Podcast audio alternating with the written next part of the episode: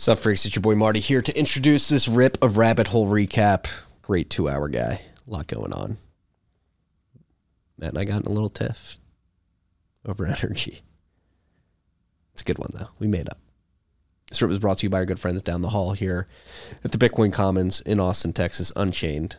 Unchained is here building the financial platform of the Bitcoin standard the right way. They do everything leveraging Bitcoin's native multi sig properties. They have their Vault, which is a two or three multi sig where you hold two keys, Unchain holds one. So you can take sovereignty over your Bitcoin, but also have a collaborative partner if you ever need uh, someone there to sign a transaction beside you.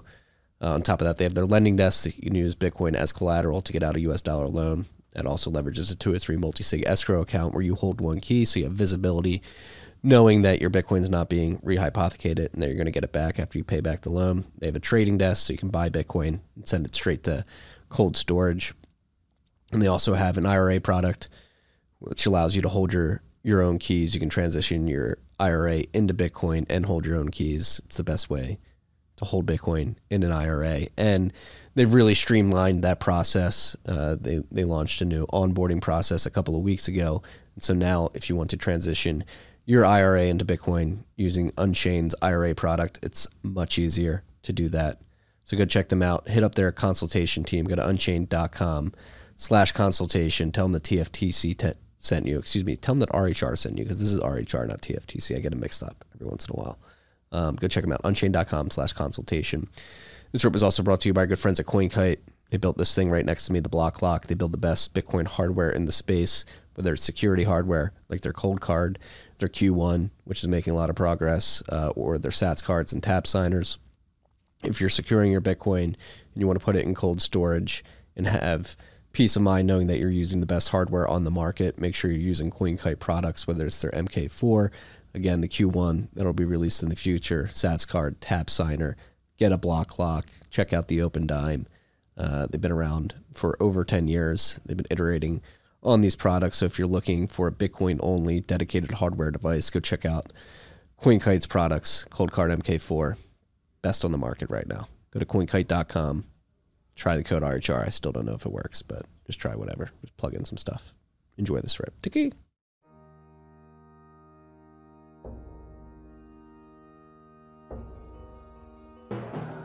You've had a dynamic where money's become freer than free. If you talk about a Fed just gone nuts, all, all the central banks going nuts, So it's all acting like safe haven. I believe that in a world where central bankers are tripping over themselves to devalue their currency, Bitcoin wins. In the world of fiat currencies, Bitcoin is the victor. I mean, that's part of the bull case for Bitcoin. If you're not paying attention, you probably should be. Probably should be. Probably should be. Oh, how the tables have turned. I get back to Austin. You're on a back deck. How does this happen? Yeah, I took the fam out to uh, to the ocean for a week. Get some uh, get a nice little rest before uh, the fall sprint hits us. Summer's over. Not officially, but unofficially. Labor Day has come and passed. Rolling into fall. I'm actually excited, giddy to be back in the saddle here in Austin. To finally be able It's to. interesting being in the south. Well, you're in the south. I'm like in the faux south. I don't know. Uh, No, Georgia's can the tell me- south. No, but Nashville. No one can tell me if Nashville is the south or not. Um, I uh, I think we might have talked about this on the pod, but like the difference between Labor Day because of public schools, like public schools in the south start earlier, Which doesn't make any schools in the sense. Start right after Labor Day. So like Labor Day in the Northeast is legit the last day of summer. There's like two days and then public school starts. Yeah. Even down here in Austin, apparently they've moved it up a couple weeks. Usually they start the week before Labor Day, but my oldest started school on August 19th, but we were we were still in Jersey. His first day of school was on Tuesday. But yeah, it doesn't make any sense, particularly down here in Texas. Like the, August is the hottest month of the year. Well, that's why, right? Because like you can't do anything, so you might as well sit in the classroom air conditioned. No, especially for kids. Like they don't have recess or anything. It doesn't make any sense. Mine like It should be I Labor Day I- to I the week after Memorial Day. This is this is what the school schedule should be universally. But what is their reasoning? I don't know. I haven't looked that far into I think it. the reasoning is that it's just so fucking hot outside that I might as well just be in school. No, well, for those of us that escape the city in the summer, like let us stay in our escape. Maybe that's school gets out earlier. am I being a suit racist right now? No, when completely unrelated. the, it it gets out earlier. Yes, so like it gets out change where before your vacation is. gets out before Memorial Day. Yeah, so you just leave at that point and then come back earlier if you're gonna if you're gonna leave Texas for the summer break, or don't send your kids to public school. But um, that is a just an interesting differentiator. And That's I mean, I noticed that when we came down here as well because um, I just think like the Labor Day crowds maybe are they're they're a little they're lessened from the Northeast because a bunch of families are already in school. Yeah, it's uh it's thrown off my vibe. You need to start school later. I don't care. Go Labor Day to Memorial Day, week after Memorial Day, no matter where you are.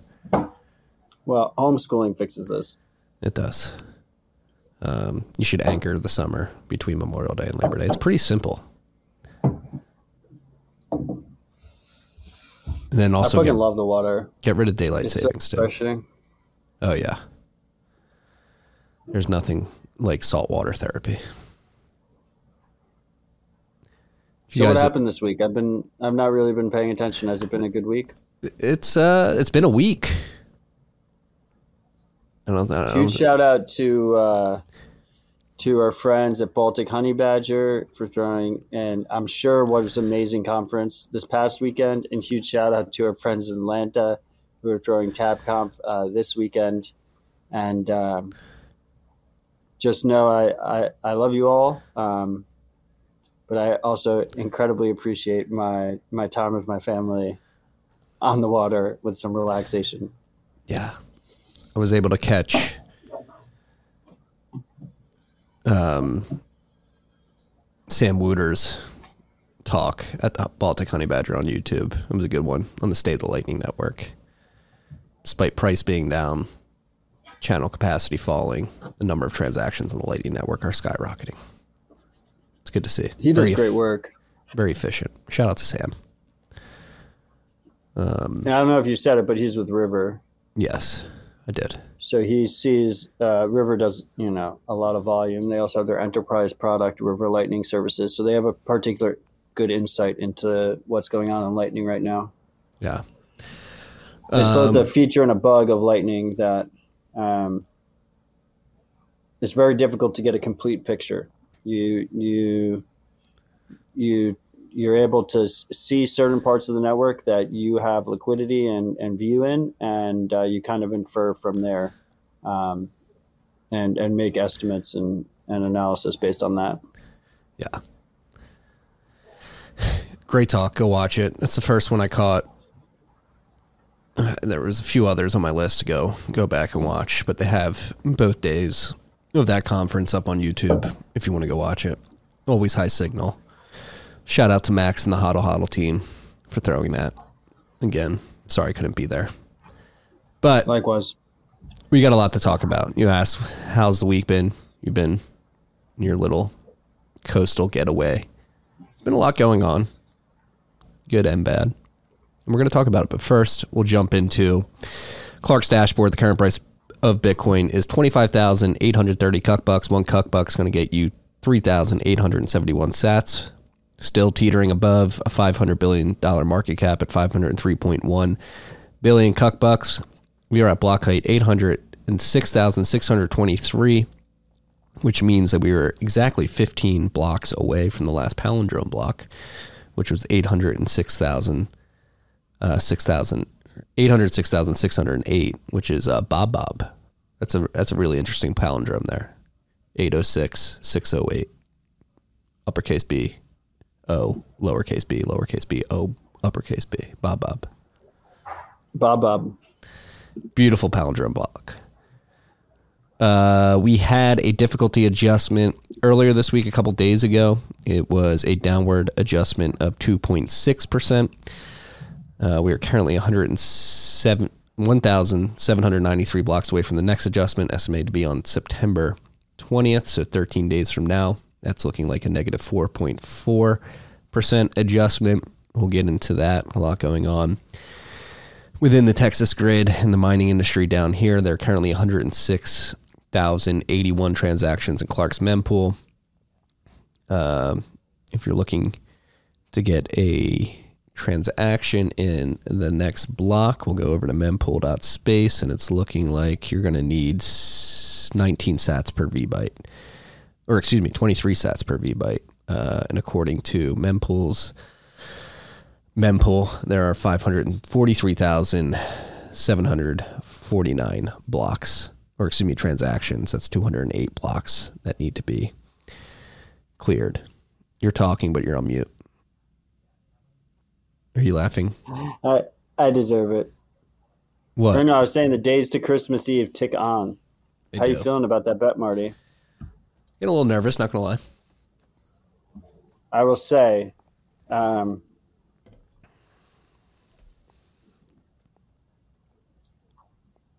I already consider it an emotional win against everyone who is talking shit against me uh, about Mempool's clearing, regardless of what happens next. Okay. Duly noted. Duly every noted. time I every time I go to send a transaction and I go and check what the current fee rate is, a little smile comes on my face. Okay. It's nice to know you're getting some Schadenfreude out of us. Mempool clearers. Um, back to the dashboard. There are currently 8,703.3 Bitcoin in unspent capacity in Samurai's Whirlpool. Its unspent value of 224.9 million cuck bucks. That is the state of the network. There's a lot going on. We're going to get to what's going on in the mining industry. there- Oh, eh, what? What? what? Before we get there, what? What do you have to say? Uh, we have Mario Sanchez in the comments uh, with a question for you, and he says, "Would you pull your 401k to obtain Bitcoin?" Yeah. yeah. Take the penalty. This is not financial advice, but take the penalty. Sounds like financial advice to me, Marty. Ape in. Ape in for my familia. Well, I will not give financial advice, but I will say I do not have a 401k, I don't either. and I have Bitcoin. Yeah. Bitcoin is the real 401k. 401ks are for NPCs. I'll just say that. It's- Might as well just call it a 401 NPC. Position petition to change the name. Yes, yes. Um, okay, well, I'm sorry I cut you off. You wanted to talk about the Texas mining grid. I do. I do want to talk to that about that. But first, I think we start with the broader macro theme, which Logan, you can pull up the tweet from Sam Callahan that he sent out earlier today. Um, I think this is a good level set for the mining conversation uh, about what's going on down here in Texas over the last 24 hours. What? Wait, Stop looking at the chat. No, I'm not looking at. I'm looking at the. Uh, first of all, huge shout out to Sam. Um, but I'm just the little line, the blue line on the. We're drawing lines on oil demand charts now. It's TA, dude. You got to TA the demand chart. um, there's a few things here. So Sam is quote tweeting Zero Hedge. If we go down, pull up the Zero Hedge tweet. Uh, so Sam was pointing out demand. Zero Hedge was pointing out supply. Um, and Zero Hedge sent this tweet out of the crude oil total inventory data uh, with the message it's about to get bad. Uh, so obviously, the Biden administration has been completely draining the Strategic Petroleum Reserve. Uh, and as you can see from this chart, it doesn't seem like the domestic production is really picking up. It's actually falling and reaching critical levels if we're doing TA. Um, it's falling back to end of 2022 levels from production. And then on top of that, last week we had OPEC Plus come out and announce that they're going to continue their supply cuts. And so the supply side of the oil markets is becoming more and more strained. Um, and if you go back to Sam's tweet, when he was essentially What is highlighting, this line? that line's just pointing to the productions back to end of 2022 levels. I think the was- red arrow gives you more engagement. But then I think it's all the supply is coming off the market and more is not being brought to market, but demand is still rising. It's breaking through the technical levels that Sam has in this chart. I don't think Sam made this chart. He's sharing it from somebody else, well, but it looks like. Correct me if I'm wrong. It looks like oil demand uh, is is designed to increase forever, yes, and then it looks like supply is down. yes. Um, it looks like oil demand is getting back in line with its growth trajectory pre 2020 lockdowns. Um, obviously, you have China, which is driving a lot of demand. India is really trying to bolster their economy and build that up. So they're going to be using a lot more oil here in the U.S. We still need it, uh, despite the fact that we have an administration that is uh, trying to deny that fact and actually rolls into the other tweet I wanted to share before we get into the mining conversation, which is the Biden administration came out this morning and announced an executive order that they are completely rugging uh, leaseholders uh, for the companies that have taken out leases up in the Arctic around Alaska.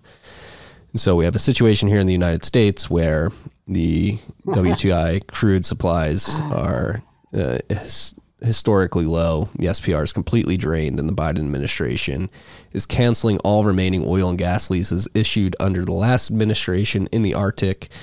Uh, ref, what are they saying? Refuge and Refuge. proposing and proposing to protect 13 million acres in the Western Arctic. So that's up by Alaska. There's more to do, but we're taking action to meet the movement for future generations. Um, to meet the moment for future generations. So Do you think? Um, do you think Biden keeps his ad revenue uh, when he tweets, or does that go? I don't know. Maybe He's maybe got he's, five million views on this one. it's just hooked up to Zelensky's Stripe account. Just goes straight, straight to Ukraine. You know, um, innovation. yeah, we have this. I would I would define it as a controlled demolition of our energy sector, particularly oil and gas here in the United States, globally. so, do we know how that works? Do we know how that works with the leases? What do you mean? Like if they just rug, they can't drill. You have a lease, so you get a lease. so, like bas- you've installed wells and shit. right? No, no. So you get a lease, which allows you to explore. Um, so a lot of these leases are probably doing. Some of them are probably drilled already. Others are probably doing the geological um, research to essentially determine where they're going to drill, what's going to be the highest probability of actually producing oil, where that would be. Um, and, the, and this process takes a lot of time. And so under the Trump administration, they opened up leases uh, in Alaska, and I guess people began taking out those leases. Again, it takes time. You got to do the geological research. You got to get the money to actually get um, the capital to go drill. Then you got to find the drilling team that can do this particular type of drilling in the oceans, and then you got to go do it. So that takes a lot of time. And I imagine. I don't know the exact state of the leaseholders in this particular region, but I imagine a lot of them have put a lot of time, effort, and capital into beginning to drill and just got rugged this morning by the Biden administration. So some of them presumably like already have wells, and then that's all worthless. yes. A bunch of destroyed capital in time. Um, so, yeah, I think there's a controlled demolition of the energy sector here in the United States, particularly oil and gas. It's being attacked, which rolls into what's going on here in Texas, the oil and gas capital of the United States. Here, throughout ERCOT yesterday, the Texas, um, uh, basically the state government sent out an emergency alert last night, like, "Hey, we are desperately close to having rolling blackouts." And it was a bad situation around, I believe it was like 7 p.m. last night, between 5 and 7 last night. It was very hot. And going back to what we opened the conversation with, like, I'm the perfect archetype Um, so you imagine post Labor Day, tens of thousands, potentially hundreds of thousands of people flooded back to Texas to get back to work, get back to school. Uh, that was demand for electricity that was somewhere else in the country, escaping the heat. So we've all come back. We're turning on our ACs, we're turning on our lights, our dishwashers, and that is increasing demand on the Texas grid. And that's only compounded by the fact that um, the uh, the population of Texas has grown significantly over the last few years post COVID. Uh, I think I saw a stat right before we went live that July 2022 was when peak demand in the summer was reached last year, and it was 72,000 megawatts to 72 gigawatts. And yesterday, the demand on the grid was at 82 gigawatts. So you had 10 gigawatts of demand rise year on year. Um, so like one seventh increase. I can't do the percentage math in my head. Oh, What is that? 15%? About say 15% increase thereabouts in demand year on year. Um, and so, yeah, we came close to having rolling blackouts last night. Luckily, there's a lot of miners like Iris and Riot that are engaged in ancillary services, demand response, and they were able to respond within seconds to turn off their machines and send that electricity back to the grid um, to make sure that we didn't have blackouts. And this is where things get interesting because this is happening only a week after Riot and Iris, particularly, announced uh, their Q2 financials, or maybe it was even their July financials. Maybe they're doing month on month disclosures, and uh, they were bragging about the fact that they got paid tens of millions of dollars for participating in these ancillary services. So when Riot, Iris, and others that are engaged in demand response turn off their machines, they get paid by the utilities companies, by ERCOT, for providing that service. And it's They get paid more than if they were running the machines and mining Bitcoin. yes, and so like pull up the tweet from um, let's see Significantly more, from Daniel Roberts, who is uh yeah, so Daniel Roberts is the co-founder and co-CEO of Iris Energy. And He tweeted this out um, yesterday, funnily enough, uh, at 2:50, so only hours before uh, we had these rolling blackout scares. Uh, yes, we were paid to produce Bitcoin last month in Texas. Uh, they made uh, 28,000 per Bitcoin in negative electricity costs. So they were getting paid to turn off, uh, plus 28 per Bitcoin when we sold it. So they made US seven million. They made seven million dollars mining profit for the month across our four North American sites. A lot of that profit was driven by this demand response, getting paid for t- turning off their miners, uh, and this apparently has set off. Uh, and then you can go to the riot I don't too. understand. I mean, like, I understand demand response. It's fucking awesome, and I I understand that they get paid more um, when when when the grid needs them to turn off and allow that power, and, and when the grid doesn't need them, then they provide a consumer. So so we it results in um, more robust energy infrastructure and energy generation. But Yeah, go back to the tweet. tweet, I I don't pull- understand his tweet. you got to pull up the the quote tweet. Yeah, Iris. So Iris, the tweet that he's quoting, um, they essentially Negative eight cents power. Yeah, so they were making fifty six thousand dollars per Bitcoin mined when the price is at twenty eight k. So they had hundred percent margin. Okay, yeah, the way he explained it, especially since the Bitcoin price fluctuates, was like quite confused. Like, what was the Bitcoin price in August? It's probably around There like was many prices. Yeah, yeah, but it was higher than that. It was lower than that. I imagine. Okay, so that makes more sense. Yeah, So they're almost, they're almost making, they're making double the amount they would be otherwise.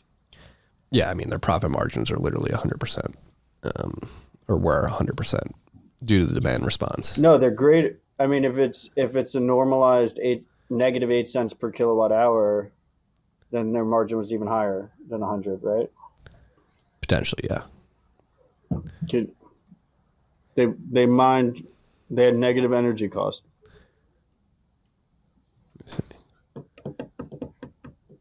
Yeah, they're negative energy. What that means isn't that Bitcoin miners are bad, but that means is you need more energy generation capacity in Texas. Well, okay. This is where the conversation gets interesting. Pull up the Riot tweet. Riot was essentially doing the same bragging, like, hey, um, Riot had another strong month in July amidst some of the most challenging operating months of the year as temperatures in Texas have soared. Um, and if you go and you we don't have to do it here, but if you go into the press release, they essentially explain the same thing that Iris explained. Like we made a shit ton of money Do it, Logan.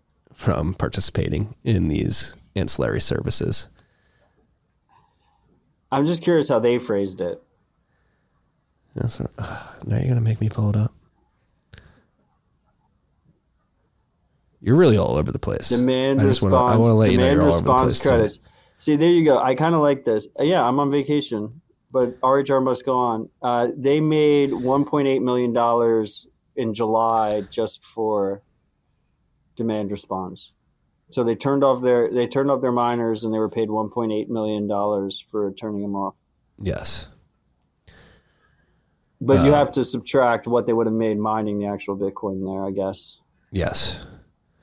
Um, and then we can pull up the newsletter I wrote last night. And we really just need to focus on the tweets that Pierre sent at the top of the letter. Um, and so what happened last yesterday was again, it's insane down here. Um, wind has been shitting the bed all summer, so that's why we ran into this demand supply imbalance. You had wind not producing anywhere near its total capacity.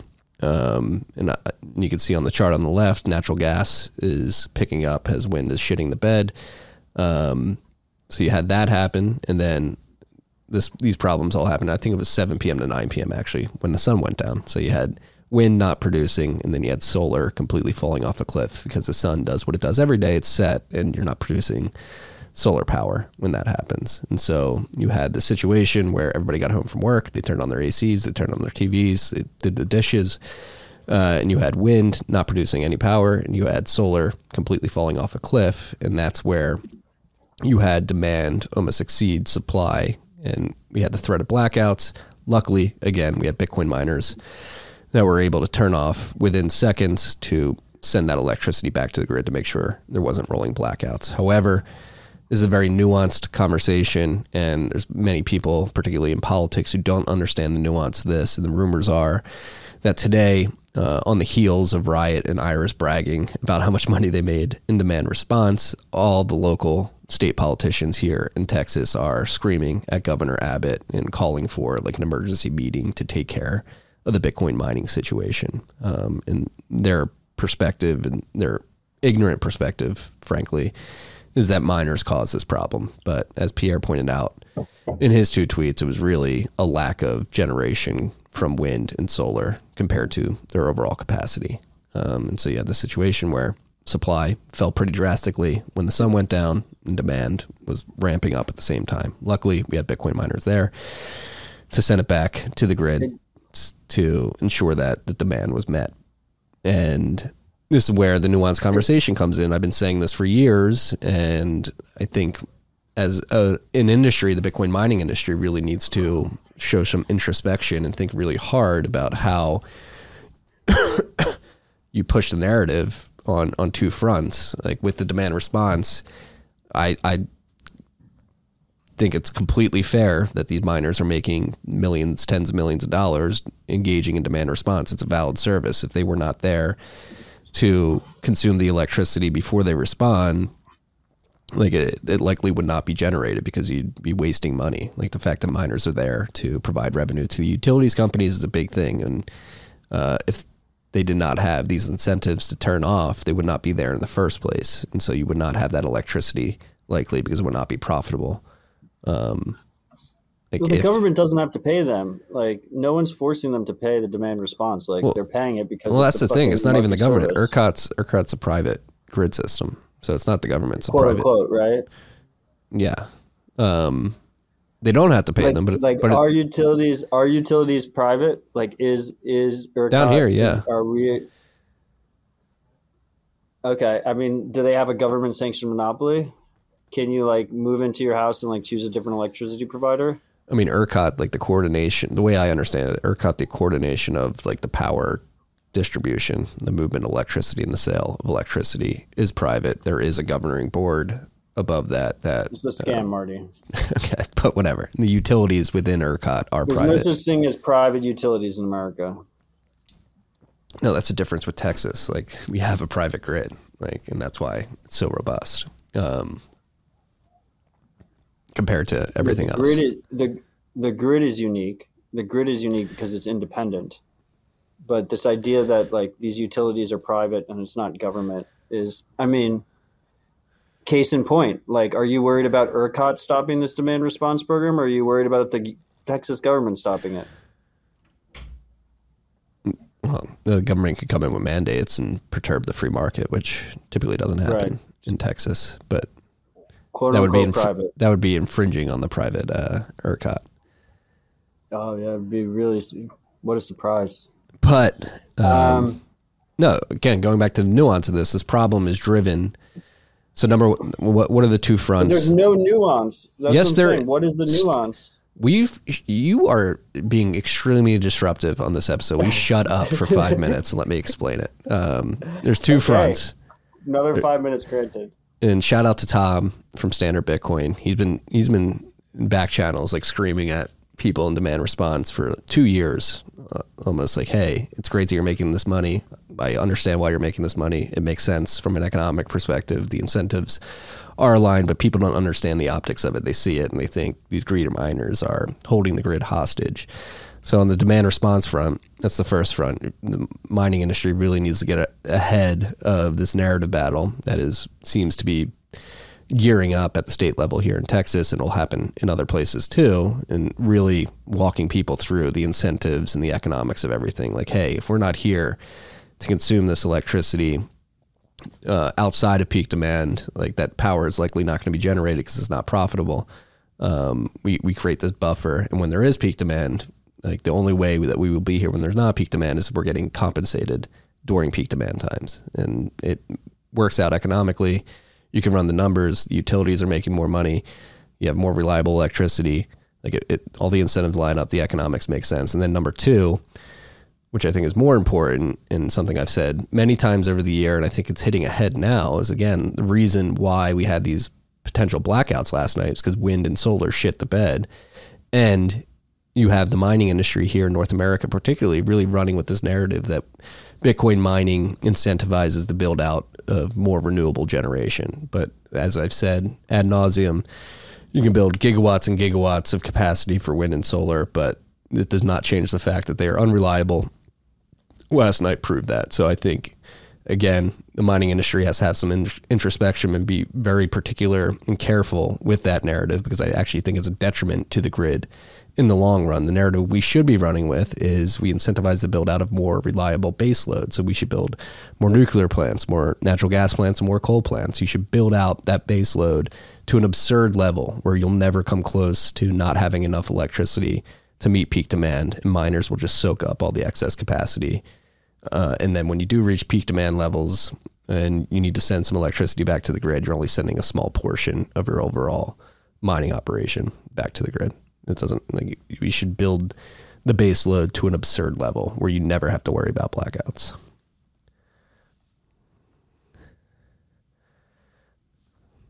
Disruptive Matt is a precursor to Capsodel. Is Capsodel coming out? So if your energy, if your energy costs are expensive, you should generate more power. Essentially, yes. But that's the problem. The, the solution to generating more power here in Texas due to the renewable energy credits and the subsidies is unfairly tilted towards the expansion of wind and solar projects when it should and it's pricing out natural gas, coal, and nuclear projects from even getting off the ground because they can't attain But like lift off because they don't have the itself, subsidies. No, it doesn't fix itself. It fixes itself if the subsidies are removed. well, no, I mean it fixes itself when like people don't have electricity or they're paying a shit ton of money for electricity and they don't want to do that anymore. So that they they actually like produce cheap, robust, reliable energy Yeah, to get their electricity costs down. yeah, but then you're you're battling uh, a federal government that is actively demonizing these reliable baseload sources across the board: natural gas, coal, oil, and nuclear. Nuclear. Nuclear. Nuclear. I've gotten better with nuclear I think- over the years. Look, I mean, I think it's frustrating, but I think it kind of just works itself out.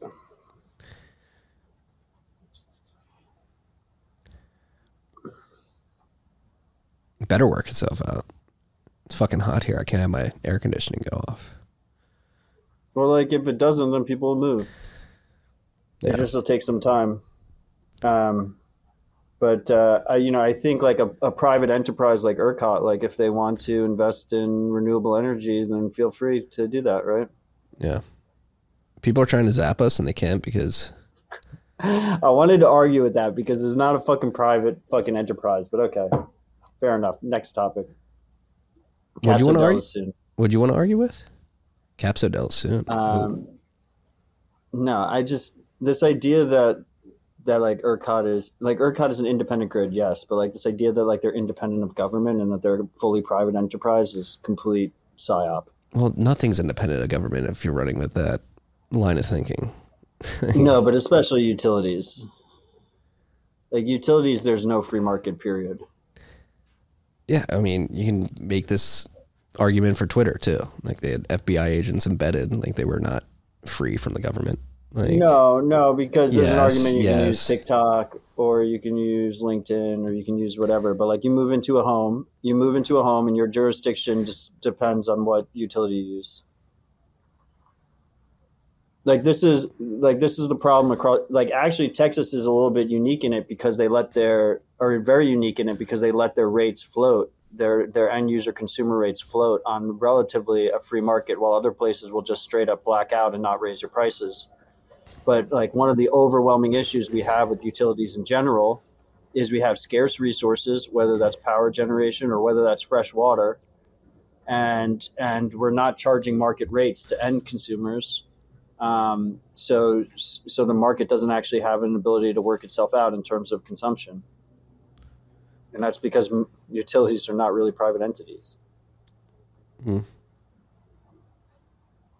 no, the utilities are like when when i utilities when are more private. Like my- you're, like the utilities are more private than ERCOT.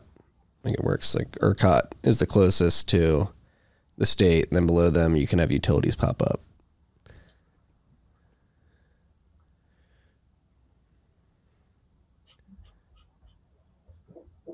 We just need to figure it out. This energy policy is killing our grids. It's going to kill people. You imagine if we had blackouts and it's 107 degrees. Like if you have like really Well, bad am I, blackouts. am I correct? Am I correct that end consumer rates, like if you have your air condition on Mm-hmm. yesterday, like you were getting charged more money? Yeah, Like how much more? Do you know? I don't know. You'd have to look at Like what's your your base kilowatt hour is like ten cents, eight cents? Around there. Like could spike up to like 40. day? Holy shit! So like people are probably already. I mean, in the winter, people die for sure because they don't have heat. It's harder to die, the opposite. But it's been pretty hot down there. I mean, I there's probably deaths already happened. Yeah. Deaths Don't- definitely happened in uh, in the winter when the Great Freeze happened. Remember that? Yeah. Right when I moved here. Thank God I had a natural gas stove. I could still cook bacon and eggs. Well, anyway, Bitcoin fixes all this shit, but it's just going to take a little time, and uh, government will get in the way, Yeah. Well, everything. well, that's my biggest worry is that the industry itself is going to get in its way by like running with this narrative to appease these insane governments with the renewable build out because that's what's happening down here. All these miners are going like, But hey, it does incentivize renewable build out. Yes, because the subsidies exist. No, it incentivizes all build out. It incentivizes power generation. Period. No. No. No, because of the subsidies, like you get, like you drop, like your overall capex, and it makes the numbers work. Whereas, like if you were to mine on a solar or wind farm purely and not have interconnect Yeah, with I'm like natural all gas, else equal. all else equal, it doesn't make all any else e- sense. All else equal, mining provides incentive for novel power generation that might not make sense otherwise. No, but for wind and solar, it doesn't make sense at all without the subsidies because if you're a mining operation, you want to be running 24 7. And as we just saw, like the wind doesn't blow in the summer. Shocker, it gets really hot out because the wind's not blowing, and then uh, the sun sets every day. And so, like, if you're mining on a pure wind or pure solar operation, like, you're not going to have 100% uptime. Like, the only reason these mining operations that are using wind and solar and they're running with that have the ability to get 100% uptime is they're also connected to natural gas power plants as well. And they had this lower blended cost because of the subsidies for wind and solar and the renewable energy credits.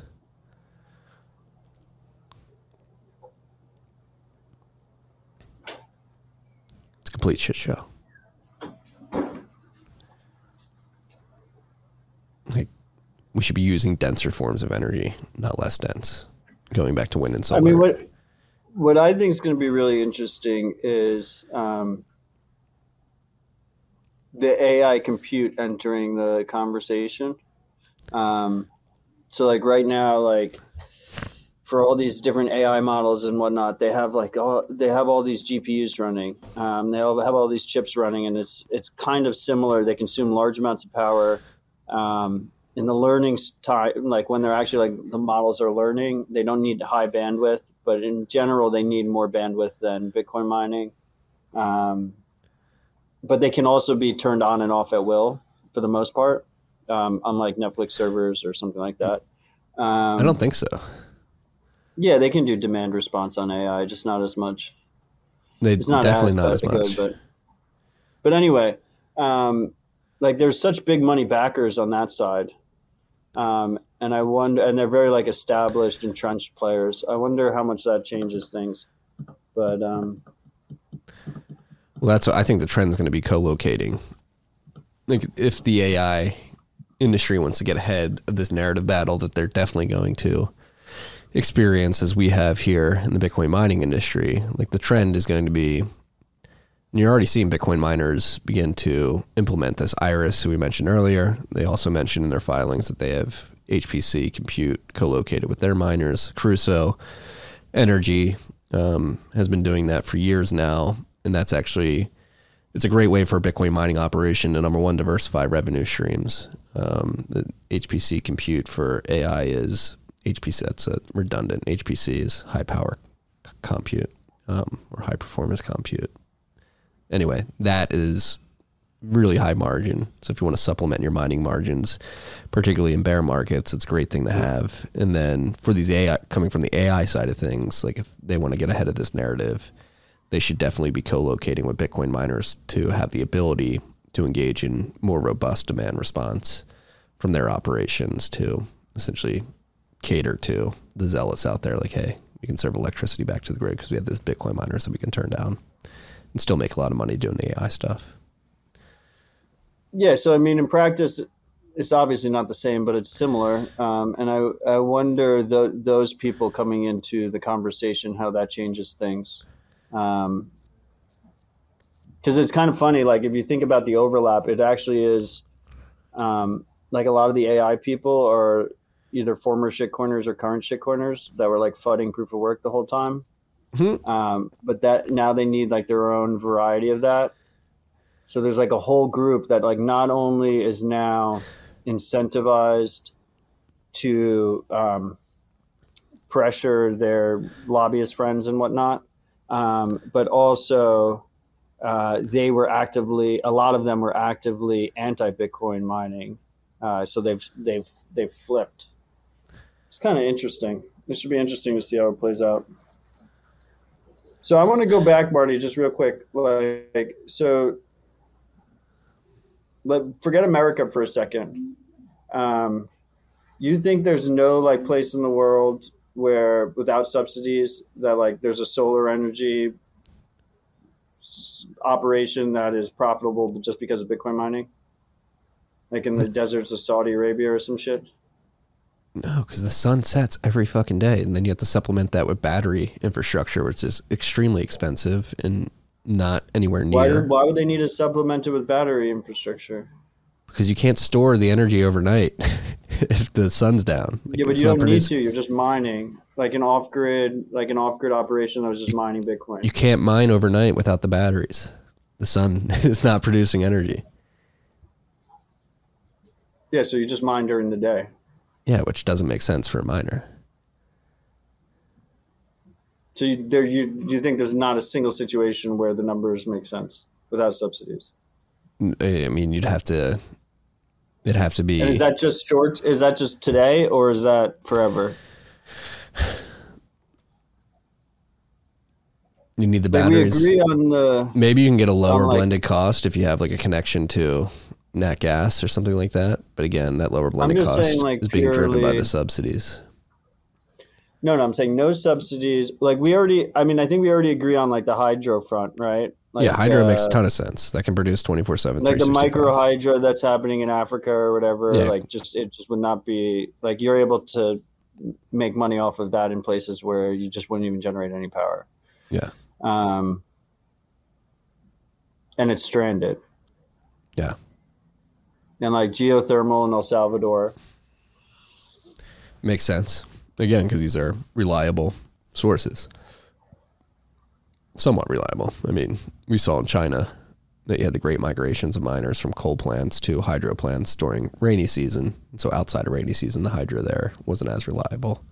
But there are areas in like Paraguay and um, what I just- is doing in Kenya.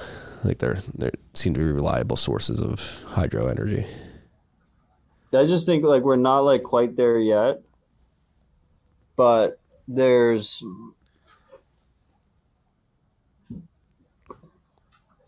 like as Bitcoin grows and becomes this you know standard money of the world, and there's just raw incentive to just consume, generate and consume cheap energy. Like there's just going to be some like crazy people, like they're crazy stranded projects that like I can't, I don't pretend to like comprehend. Um, Yeah, it all comes back to reliability. So geothermal, hydro, definitely more reliable than wind and solar. And then you think about it, like you're not going to spin up. Again, the battery capex is going to be way too much, in my opinion. I could be wrong. I'm pretty sure I'm right. I Um, just don't know why you're using batteries.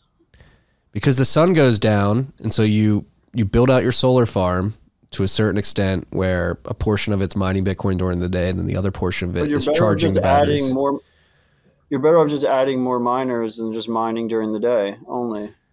no, that doesn't the make energy sense. efficiency of the batteries doesn't make any sense. Yeah, but then it doesn't make sense to only mine for half the day because it extends your payback period, and then you're racing against the rest of the world that's plugging ASICs with reliable energy sources that can mine 24 seven and push up hash rate and eventually make your your payback period never.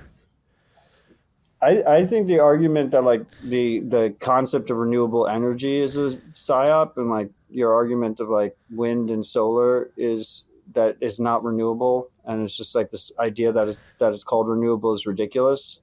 But I like firm. I just firmly put myself in the camp of Bitcoin incentivizes more energy generation, more efficient energy generation, and and and in all different scenarios. Like Look at what you just like said. Strand, the stranded stuff is crazy. Look at what you just said. More efficient energy generation. Wind and solar is not efficient energy generation. It's very inefficient, very unreliable. I completely agree. It will incentivize more efficient build out. Should be nuclear. Um, should be nat gas. Should be coal, hydro, geothermal. Behind those three. Um, that's the problem with like I agree. They're not renewable either. The front end of the supply chains are very dirty. Um, they're not reliable, which makes them inefficient. It's not sustainable without subsidies. Noted. But everybody's been psyoped into running with this narrative. The Bitcoin mining industry, if you're out there, stop running with this narrative because it's gonna it's gonna destroy the Texas grid. Or again, because these subsidies are pricing out what is going? these um, subsidies are pricing out the construction of reliable baseload sources like natural gas, coal, and nuclear because they simply cannot make the economics work because they're going up against a highly subsidized wind and solar industry. And from a capital allocator perspective, it's like I can't invest in this nat gas plant when I'm going to get all these subsidies over here. I have to go build the wind and solar farm to justify. That's the only justifiable action I can take as a capital allocator investing in these projects because the subsidies are, are too sweet. Yeah, I mean, fuck subsidies. I can agree with you on that. We should just get rid of subsidies across the board. Yeah. You probably couldn't buy this kind of panel.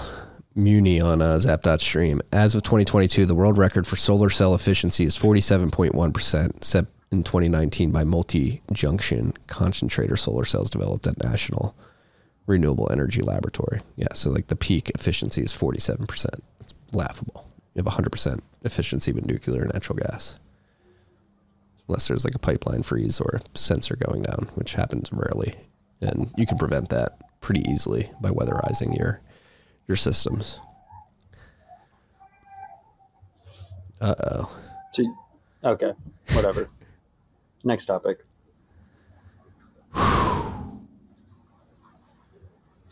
It's an important topic. Bitcoin mining can help. It's very nuanced discussion. Uh, Btrust acquires African Bitcoin talent development from Qala. It's pretty big. Yeah, I mean, Qala is awesome. It was an awesome. It, is an awesome initiative. Um, our friends Bernard uh, are involved there. Abubakar is involved there, I believe. Um, and to be fair, uh, there was a little bit overlap because I believe Abubakar is on the Btrust team. Um, I'm not sure if, if uh, Bernard is, but uh, it seems like it, it, makes a lot of sense. This this uh, merger of sorts, um, where Btrust is is is there for funding, um, and and then Qala actually does the in-house training of Bitcoin developers. So uh, for those that are not familiar, Abubakar is a Bitcoin core contributor from Africa. Um, and and part of the inspiration for Qala was let's get more uh, core developers, young Africans to to contribute to to Bitcoin. So. Um, this is this is both both projects are awesome both initiatives are awesome and it's great to see them join forces it makes a lot of sense to me Yeah. Shout out to Abubakar. Shout out to B Trust, Qala. It's happening. It's happening. Next on the list, this was really cool to see. BTCPay server partners with Spiral and LDK to develop a BTCPay app, a mobile app um, that'll obviously be leveraging the Lightning Development Kit to help brick and mortar businesses accept non custodial Lightning payments on mobile. It'll come with NFC accounting, receipts, refunds. Lightning Node on a phone. LSPs will be integrated. It'll be non custodial and easy to use. Um, so Pavel next announced this in Riga at the BTCPay Server Day earlier this week. Uh, I don't think anything's been launched yet, uh, but this is really cool to see. Uh, non custodial mobile app with an integrated LSP following the way of Zeus and Mutiny here. It'll be really cool to yeah, see. Yeah, I mean BTCPay. BTC Pay is awesome because you can accept Bitcoin uh, without trusting a third party. Uh, but the main trade-off is you have to run an always-on server um, somewhere. So the dream is is quite simple. The dream is that a merchant should just need to have a mobile phone or an iPad or something, um, and they'll be able to accept Bitcoin uh, without giving up custody, without trusting a third party, and without having to do the requisite KYC that a lot of these custodial merchant processors require. Yeah. And I'm actually excited for this because obviously BTCPay has been around since what, 2017? 2018 maybe. We implemented it in 2018 into the website, so I think it came out before that. Obviously, came out before then, but they've built a lot of powerful tools over the last five or six years, and I imagine they'll be able to easily port those into the mobile app. And I mean, having accounting, receipts, and refunds built in will be massive. I don't think it's. I've seen that um, in many, many of the POS services for Bitcoin that are out there to date. At least not on the self custody ones. No. Like this is a proper open source project. You can run it yourself.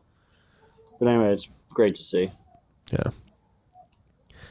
Uh, support for Mercury Wallet. Important announcement if you're using Mercury Wallet. Uh, it's going to be discontinued as developers are focusing on Mercury Layer.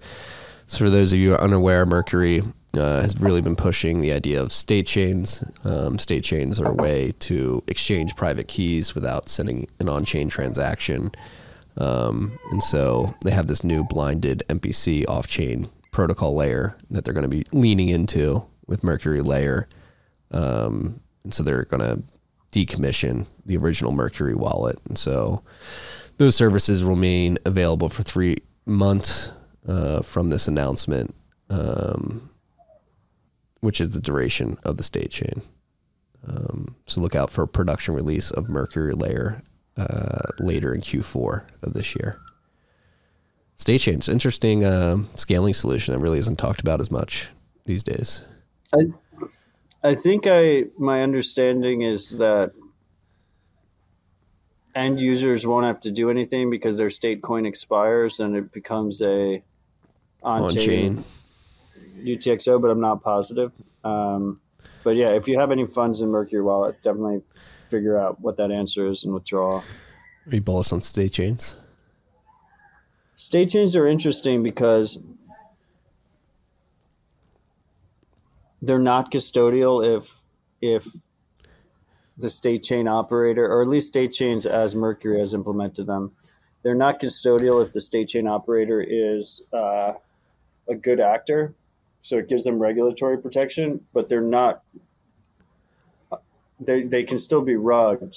Like the the state chain operator can be a malicious entity, and can be uh, one of your peers at the same time as they're running the state chain, and they can cheat you. So it's an interesting trade-off balance. Um, it's not, you know, it's it's there. There's there's an element of trust there, but the fact that they can argue, at least from a regulatory point of view, that they're not custodial, um, gives them some protection, at least on like the KYC side.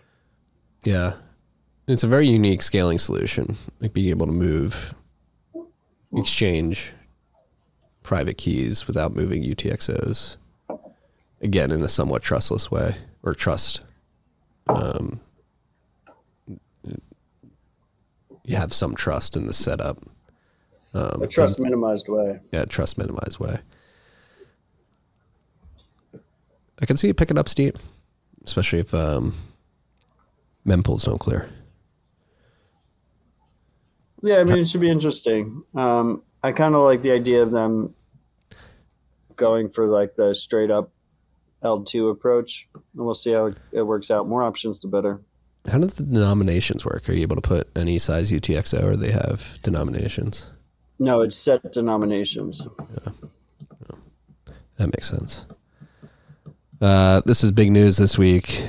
Talk about good news You from can the think of them as it's like they're coin swaps, right? So like Yeah. you can imagine you have like you have 10 million SAT token, I have a 10 million SAT token, and we exchange the token. Yeah. Our Satscards, state chains. Um, they're physical state chains in a way. no, Bearer instruments. Just pass it along. It's funny you said that, Carlos. yeah, I mean it depends. If you use the if you use the Satscard, uh, the default QR code that's on it, then then maybe you could compare them. But if you generate your own, um, the the next nine addresses, if you generate an address yourself, um, you don't, you know, uh, Coinkite can't rug you, yeah. Um, or at least it's much more difficult for Coinkite to rug you. Shout out to Coinkite, sponsor the pod. That's funny you brought this up, Carlos, because before I came in, I had my wallet out there on my desk. And I thought maybe I might need my wallet to pump the Satscard because I have a bunch of them in there. And I didn't bring it in, so I can't pump it. like you understand do you understand marty like what the risk is of it's like so like if you're if let's say you're mercury wallet right and so you're running the state chain server and then you're also the person i swap with you can steal my money in that situation Would it be the other way around.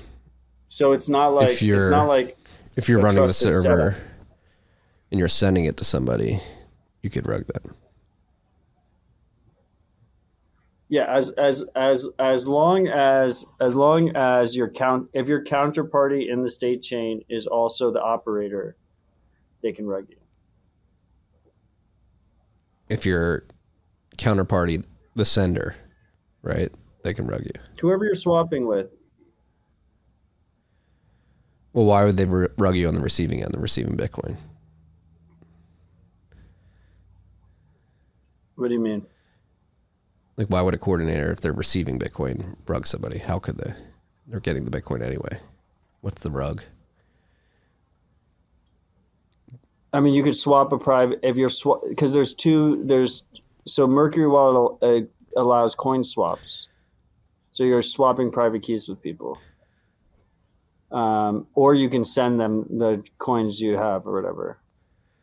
Um, if they're on the receiving side, like yeah, like you're you can't get rugged from something you're sending to someone else. Yeah. Um, but if they're a swap participant with you, or if, um, yeah, if, if they're a, if they're a swap participant with you, they can rug you. If they're going to send you money and rug you, I guess they could, yeah, like a double spend. You send them a product after they send you money, they could they could rug you there too. Yeah. But like a lot of people use Mercury Wallet as a privacy tool, right? So they go in and you know they, they get their state coins and then they swap them with others and there's no way for you to tell if those others are the operator and if you swap with the operator they could rug you now Yeah. the argument is they have first first of all uh, the main argument is if they act maliciously um, they open up themselves to people not using the service and um, you know criminal prosecution or something because they're like known actors and then second of all uh, they have uh, cryptographic proof of rug pull. So if they do the attack, um, you, can show cryptographic proof, like, look, they they scammed me, and then as a result, there should be social pressure attached to it. So that was one of the big innovations they came up with um, in their trade-off balance was proof of rug pull, which I thought was kind of clever and interesting. I like proof of rug. Like if Binance steals your money, you're like what? You're like posting screenshots or something. If Binance posts steals your money, but if if a state chain steals your money, you're able to post an actual cryptographic proof that anyone can verify themselves locally. Yeah. Pretty What do cool. we think? Is Binance going down? I think it's overblown, but uh, yeah. We shall I mean, see. I've I've been pretty. They they still haven't yet. It, it could. I still think their biggest risk is a fucking cruise missile, but or at least a metaphorical cruise missile. and even that's low risk because nobody knows where Binance is. Yeah, like, but I mean, CZ is a relatively public figure. don't they have like 18 18 They're different corporate shadow bank. headquarters yeah They probably have more than that. Wouldn't surprise me. But anyway, if Binance rugs you, you can't you can't cryptographically prove it. But if state chains do, you can. good to know i like state chains I think they need more tech this is big news this week uh, the financial Wait. accounting standards board oh, Oh, we were just talking about Binance. Did you see like more details came out about how much fraud Barry committed? oh yeah the uh what was it 18 million dollar loan with no maturity no interest rate and And it was like uh, it was when he had insider knowledge that Three Arrows was going to collapse. FTX still was operating, and he was like he knew everything was about to blow up.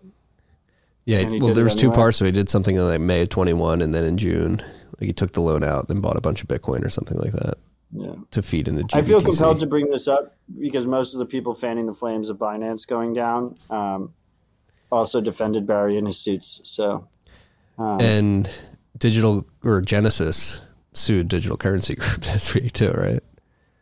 Did you see that? yeah, it's a clusterfuck, and uh, and it's it's just uh, to me it's interesting that like this is an ongoing clusterfuck, and you hear more about Binance than you do about that. So Yeah. Do you think the Grayscale ETF gets approved? I can't imagine with all this. No, is Grayscale separate from Genesis? Yes. Is it I separate the- from DCG? key- no. the the most important thing for them about winning that SEC case is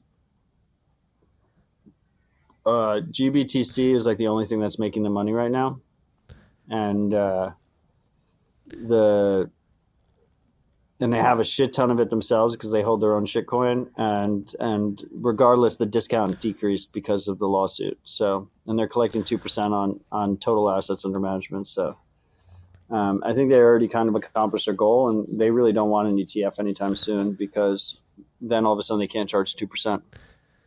Yeah. It's a clusterfuck. I think maybe that's everybody's expecting Binance to be the blow up that ends the bear market, but it could be digital currency group Genesis Grayscale. But they are they already blew up. They're the ones that fucking caused the whole fucking thing, and uh, they're like at the nexus of everything that They're went still bad. alive. El- like Luna, fucking FTX, BlockFi, fucking Gemini has a one billion dollar hole in it. Um, like it all goes, it all goes back to Barry. Everything is like Barry was intimately connected to all that fucking shit, and um, if if you know, I'm, not your keys, not your coins. Like, fu- like every, like I personally think like solvent exchanges shouldn't mind bank runs because if you're solvent, it shouldn't fucking matter.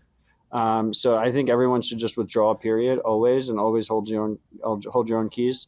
But uh, if we're going to talk about Death Watch, and you're going to make comparisons to Mashinsky or BlockFi, um, which I think CZ is a whole different character. Like, there's no strong comparisons there. Like, why are no eyes on Crypto.com? Like, why is why aren't people fighting Crypto.com? Um, Crypto.com, who who spent a shit ton of money on the LA stadium, who spent hundred million dollars on the F1 stadium, who was literally created out of an ICO to begin with, that did all of these fucking crazy games. And I think the argument is is Crypto.com doesn't threaten um, the U.S. financial hegemony. Like Crypto.com doesn't threaten BlackRock's control over Bitcoin, so um, they're not being called out. But I, I can't. I, to me, it's amazing that Crypto.com still exists. I mean, Crypto.com has get- a lot of the parallels to FTX, like Exchange Token, CRO yeah, Token. I think it's like really comparable to Celsius. yeah. Super comparable to Celsius. Yeah, I haven't heard about Crypto.com in quite a while. They've sort of skated under the radar. But yeah, they that LA Stadium, F1, or a sponsor of the UFC. as Spent a well. hundred million dollars on a year of F1 sponsorship. And do you know anybody that uses Crypto.com? Like, what is their user base like? I don't know a single person. Neither do I. They have great SEO though. Like people want to buy crypto, they type in crypto.com, right? Yeah. Maybe that, maybe, yeah. Maybe there is a large user base that we're just not connected to at all. It is a bummer watching the UFC and having them having to seeing them having to shill crypto.com every fight. They're everywhere. I fucking love F1 and it's all over the place. But F1's also just like inundated. All the shit shitcoiners are all over F1. Shout out to B- there. BTC Turk holding it down. Kraken's on on there. Um, I think uh, Cash App is a sponsor of Team Red Bull. Yeah, Cash App is. FTX was all over there Yeah. for a while. See, Tom Brady is now uh, a Delta spokesman. The airline? Yeah, uh, I would drop Delta stock. Well, that's scary. I like flying Delta. Yeah, and It's a bad sign. just got the kiss of death from the greatest quarterback of all time. I do I do like that though. He's like, fuck, I need to do something safer. Like, what is safer than like a top four airline? Uh, I don't know. The airlines are about to strike too.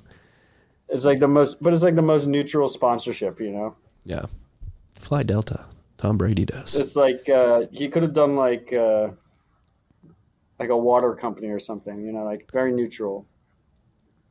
Yeah, yeah, yeah. He should have gone like smart no one's gonna get angry like at like yeah, Dasani. You know, like no one's gonna be like, Oh fucking Dasani rugged me. He'll he'll he'll become the Dasani spokesperson. Then a couple weeks later, it'll come out that they're leveraging Cong- Congolese slave labor to get their water bottles. Well, made. that wouldn't surprise. Like Nestle does fucking crazy shit. I wouldn't be surprised if Coca Cola does too. Yeah. Um, Speaking of crazy shit, this was uh, I, don't know if this is a surprise or this was expected, but earlier this week, financial the Financial Accounting Standards Board (FASB), as it's commonly referred to, unanimously voted to approve long-awaited accounting rules for Bitcoin and other digital assets.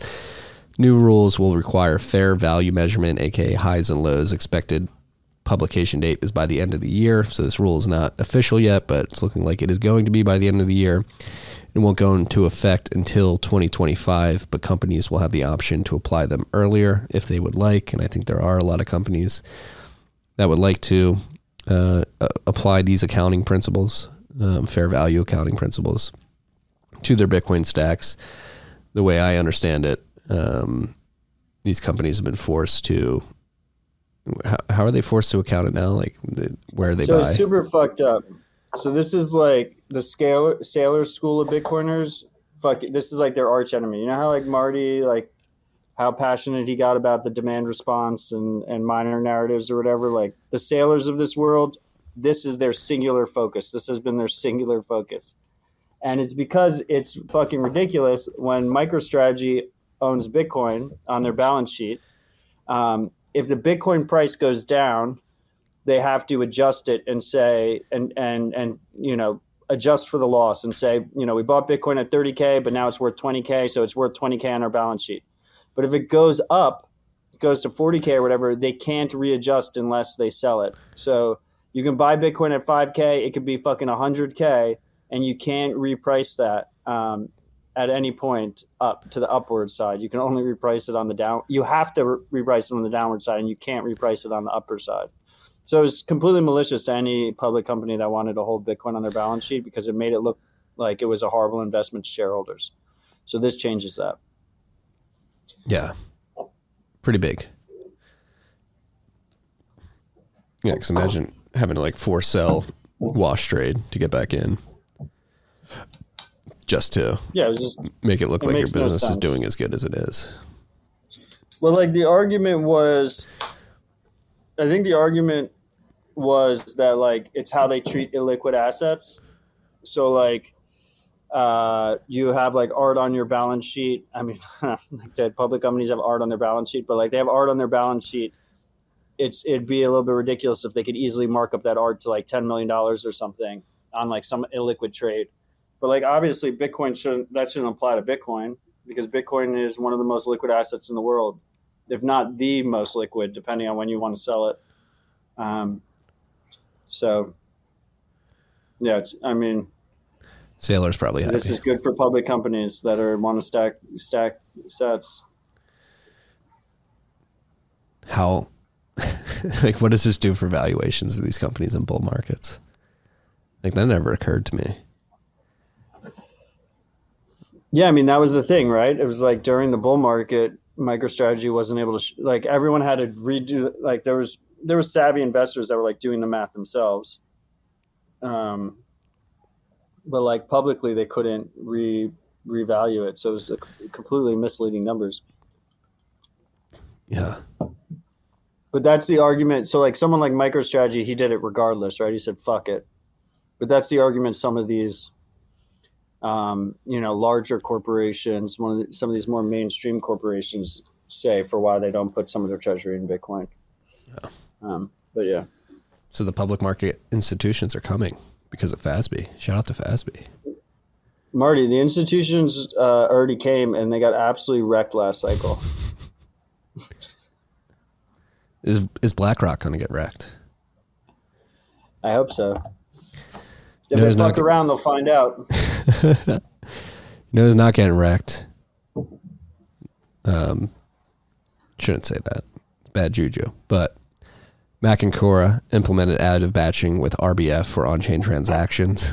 uh, Machankura allows Africans to send and receive Bitcoin without internet access. It combines USSD technology with Bitcoin's Lightning Network. Um, so now they can spend Sats to an on-chain address as well, which is pretty big.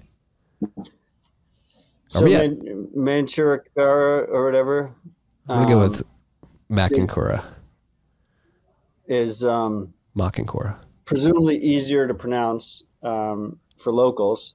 Uh, but it's this it's it's just because it is a custodial wallet that you can use with uh, non-smartphones. So like a lot of people in Africa still have phones that can just do text and call, um, and you can use this service to send Bitcoin with those. They also have like different integrations with M-Pesa and some of these other uh, mobile money fiat stuff, so you can move back and forth. Um, obviously, custodians are trusted third parties, uh, not your keys, not your coins. Um, but I thought this was an interesting story because um, it shows the natural incentive uh, of Bitcoin's fee market. Uh, these custodians uh, all have to use scarce block space. Um, that scarce block space comes with a minor transaction fee, and that minor fee they have to pay or their users have to pay. Um, and particularly in parts of the world like Africa, where users are quite sensitive to uh, transaction fees and cost, um, the operator has a direct incentive, financial incentive, to make their transactions as efficient as possible. And that's what we're seeing here. There's no regulator that's saying you get these subsidies if you are more efficient with our common good, which is this block space. Um, it's just the pure free market that is incentivizing efficient usage. Yeah, it's beautiful to see. Free market can solve problems. Is Bitcoin the only Oh, free market fuck. left in the world? Yeah, it's the closest we've ever had to one, um, at least in the modern age. It's not. I know what you just said. Oh fuck for. It's not your mic. It's the uh, cicadas in the background, whatever those are. No, I said, oh, fuck, uh, because uh, Jack's machine in the chat said that Brady is also a Hertz car rental sponsor guy, too, now. And I love Hertz. Hertz is my favorite uh, car rental company. We can't use them anymore. Mm. At the Tom Tom Brady smudge. How bad is it? Uh, has the has the goat fallen that far from grace? Uh, yes, I'll mute myself uh, to try and reduce cicada noise. They're like surrounding me and being quite loud right now. I like it. I don't mind it. Can you hear the boats in the background? Faintly. Well, next week I'll be back in the studio, freaks. Yeah. Ted seventy nine is saying, "Hope you guys kiss and make up after this." I don't. Do we have to kiss and make up? No. I, I love you like a brother. um, I enjoy the arguments and uh, noisy as fuck bugs. I enjoy the arguments, and uh, you know, I look forward to the told you so's, whether that's from you or from me. Yeah. But the, like, life is short. The told you so's keep you going. You know, in like two years, three years, there's going to be all different told you so's going back and forth, and and it'll be great. Uh, it'll be interesting to see the "Told You So" around Christmas. We should do something. I mean, this may be the longest running bet we've ever had on the show. I think Uh, we have when- to. when mempools don't clear before Christmas, we're gonna make Marty's gonna have to do the Christmas rip just by himself. It's just gonna be a single frame of just Marty. Logan will be in the background, and uh, it'll just be his his his apology episode. I'll be wearing a, a velvet sports coat, smoking a pipe.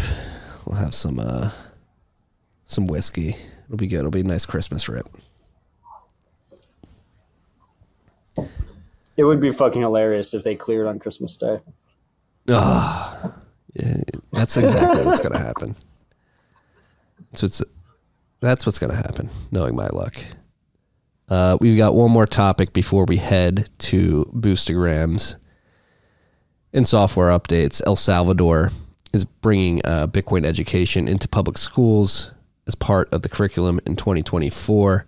Uh, this has been a big initiative by Mi Primer Bitcoin. A lot of the guys from IBEX have been working on this. Shout out to Carlino. I know he's been pushing this pretty aggressively down there. They've run uh, a bunch of pilot classes over the last couple years, and it seems like it is going, as the headline says, to officially be uh, implemented into the public education system. This class, and I've seen the textbook. Uh, it is what you would want from a Bitcoin lesson. Uh, it's built by Bitcoiners.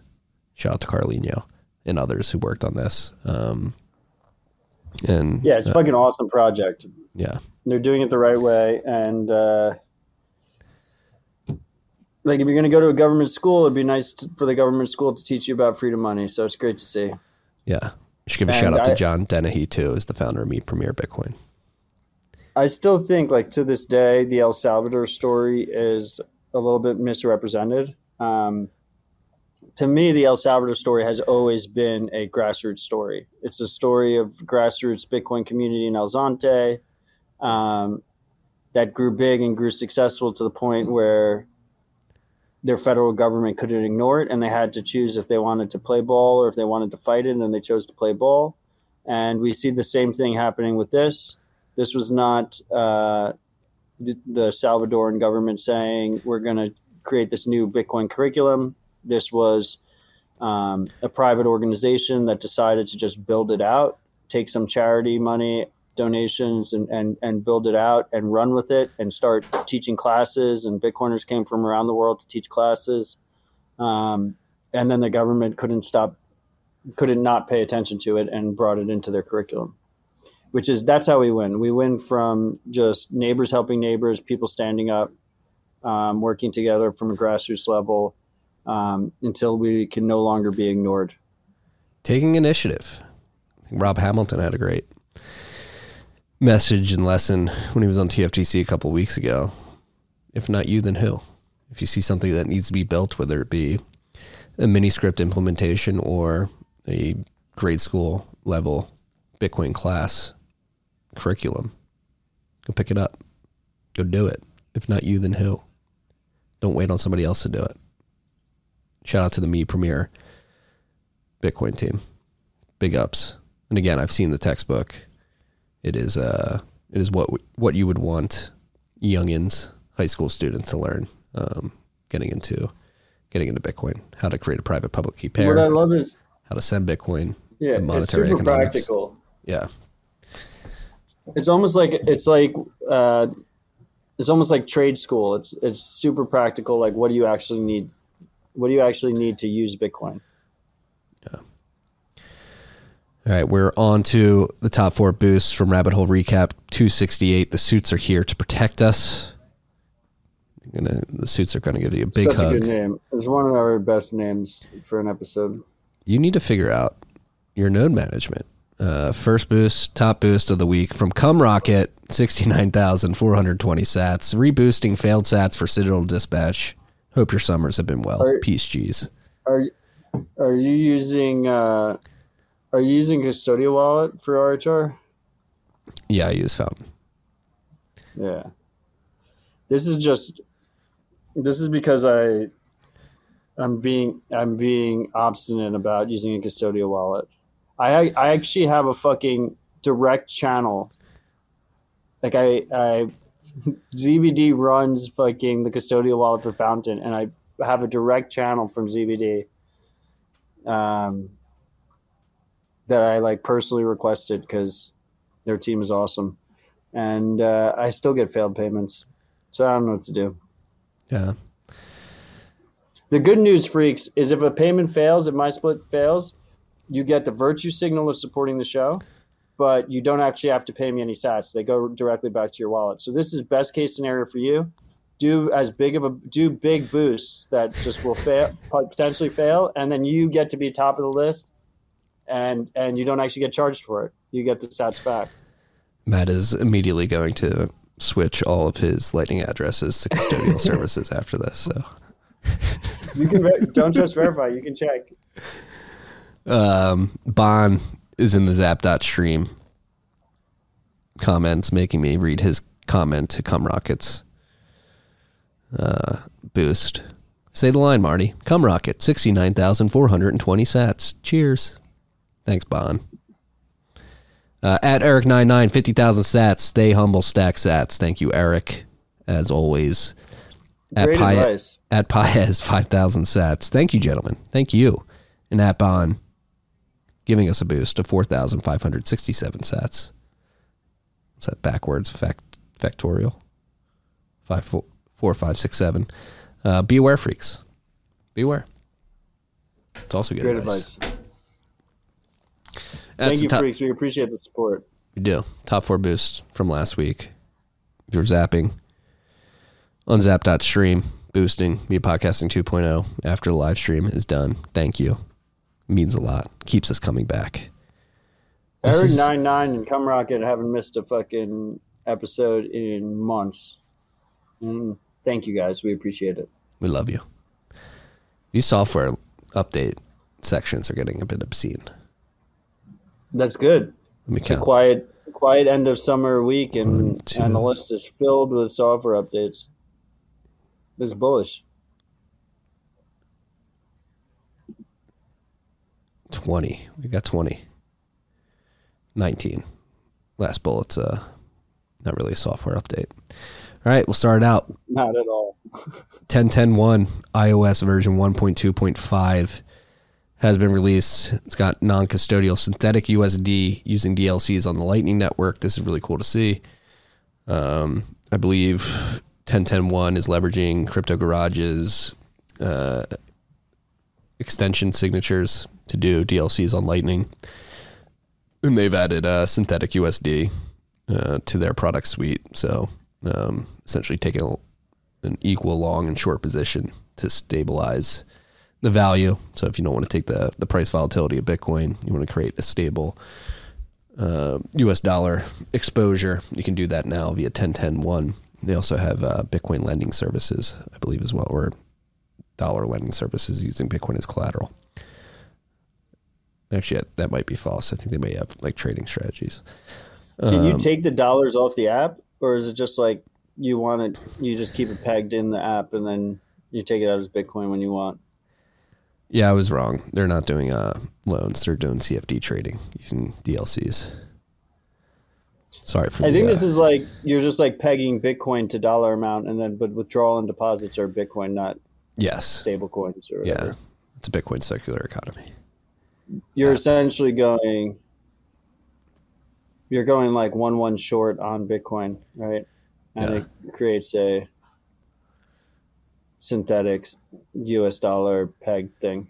Yeah, stability pools and the Fedimint protocol are trying to do this. Uh, you have Galoy stable sats, which is using OKX to do their um, their futures trading on the back end to create that stability. And this is just another implementation of this using DLCs, contract for difference, um, which is big. We've been talking about this for years. It's cool to see it finally implemented. Shout out to the 1010 team.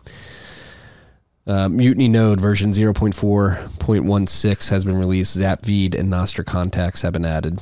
This is cool. I've been seeing a lot of screenshots. I connected my Nostr public key yesterday, uh, and it's cool to see. Um, sort of like a social feed within your Mutiny wallet. So go check that out. Peach Bitcoin. Specifically, one that's interoperable, so you don't have to have like a different contact list for every wallet, which is awesome. Yeah, yeah. Paving the way there, Mutiny Boys. Uh, Peach Bitcoin version 0.3.0 has been released. They open source the code. They have full wallet functionality, group hug, and global south expansion. So Peach chugging along here. Um, open sourcing the code. Great to see. Um, and they mention it in their blog post. Peach, the company, is still unbanked, getting revenue in Bitcoin, keeping its reserves in Bitcoin, paying its collaborators in Bitcoin. Say collaborators? Yeah. Yeah, I think that's just uh, a little bit lost in translation there. Yeah. Like it's contributors. Yeah. Contributors not collaborating other than like on the They like pay, they pay all their they're a proper Bitcoin company. They pay all their bribes in Bitcoin. we kid. We kid. Uh, No, Bitcoin. Peach is awesome. This is great to see. Yeah. Bitcoin Tribe version 2.2.3 has been released. They have additional border wallet functionality added to that. Um, so this is a multi-sig wallet first, predominantly, right? Yeah. But you can use it in single sig too. Mobile wallet has Whirlpool integrated. And uh, we talked about the border wallet functionality. This just improves it a little bit. Yeah. Um, but they have uh, Sparrow has incredibly clean border wallets functionality on desktop, and their their integration here, at least from a UI perspective, is very very clean. I like clean. I like clean UIs. Logan, what do you think about clean UIs? Squeaky. What do you think about clean UTIs? Put the mic down. Didn't want to answer that. Logan's got a UTI right now. I'm kidding. I'm kidding. Is that uh is that over the line, Logan? I'm tired. Are you gonna call HR? Please don't. Uh, Breeze SDK Core version 0.2.3 has been released. It comes with dynamic fee selection according to the LSP and more. Moving along, uh, LibWally Core version 0.9.2 has been released. It's a recommended upgrade. Um, so I, I assume if they're recommending the upgrade, you should upgrade, and there will be uh, a vulnerability disclosure at some point in the future. Is that a correct assumption there, Matt? Our Zap stream just died Oh, because I didn't top up the wallet. I Rest thought in- I could make it by the end of the episode. rest in peace. We're still live on every other platform. Um, what was your question? Is LibWally being a recommended upgrade signaling that there may be some disclosure to come in the future? Or It seems like that, yes. yeah, But I don't know how many people are using it. But um, I don't either. But if you are using it, it's recommended that you upgrade. It's usually wise to to upgrade when they recommend it. Uh, this is cool to see. Bitcoin's cryptography library, libsecp256k1 version 0.4.0, has been released with n- a new ellswift module. Uh, Pieter Wuille announced this earlier this week or last week. Release adds a new ellswift module that implements ElligatorSwift encoding for public keys and X only Diffie Hellman key exchange for them. Uh, but my pay grade.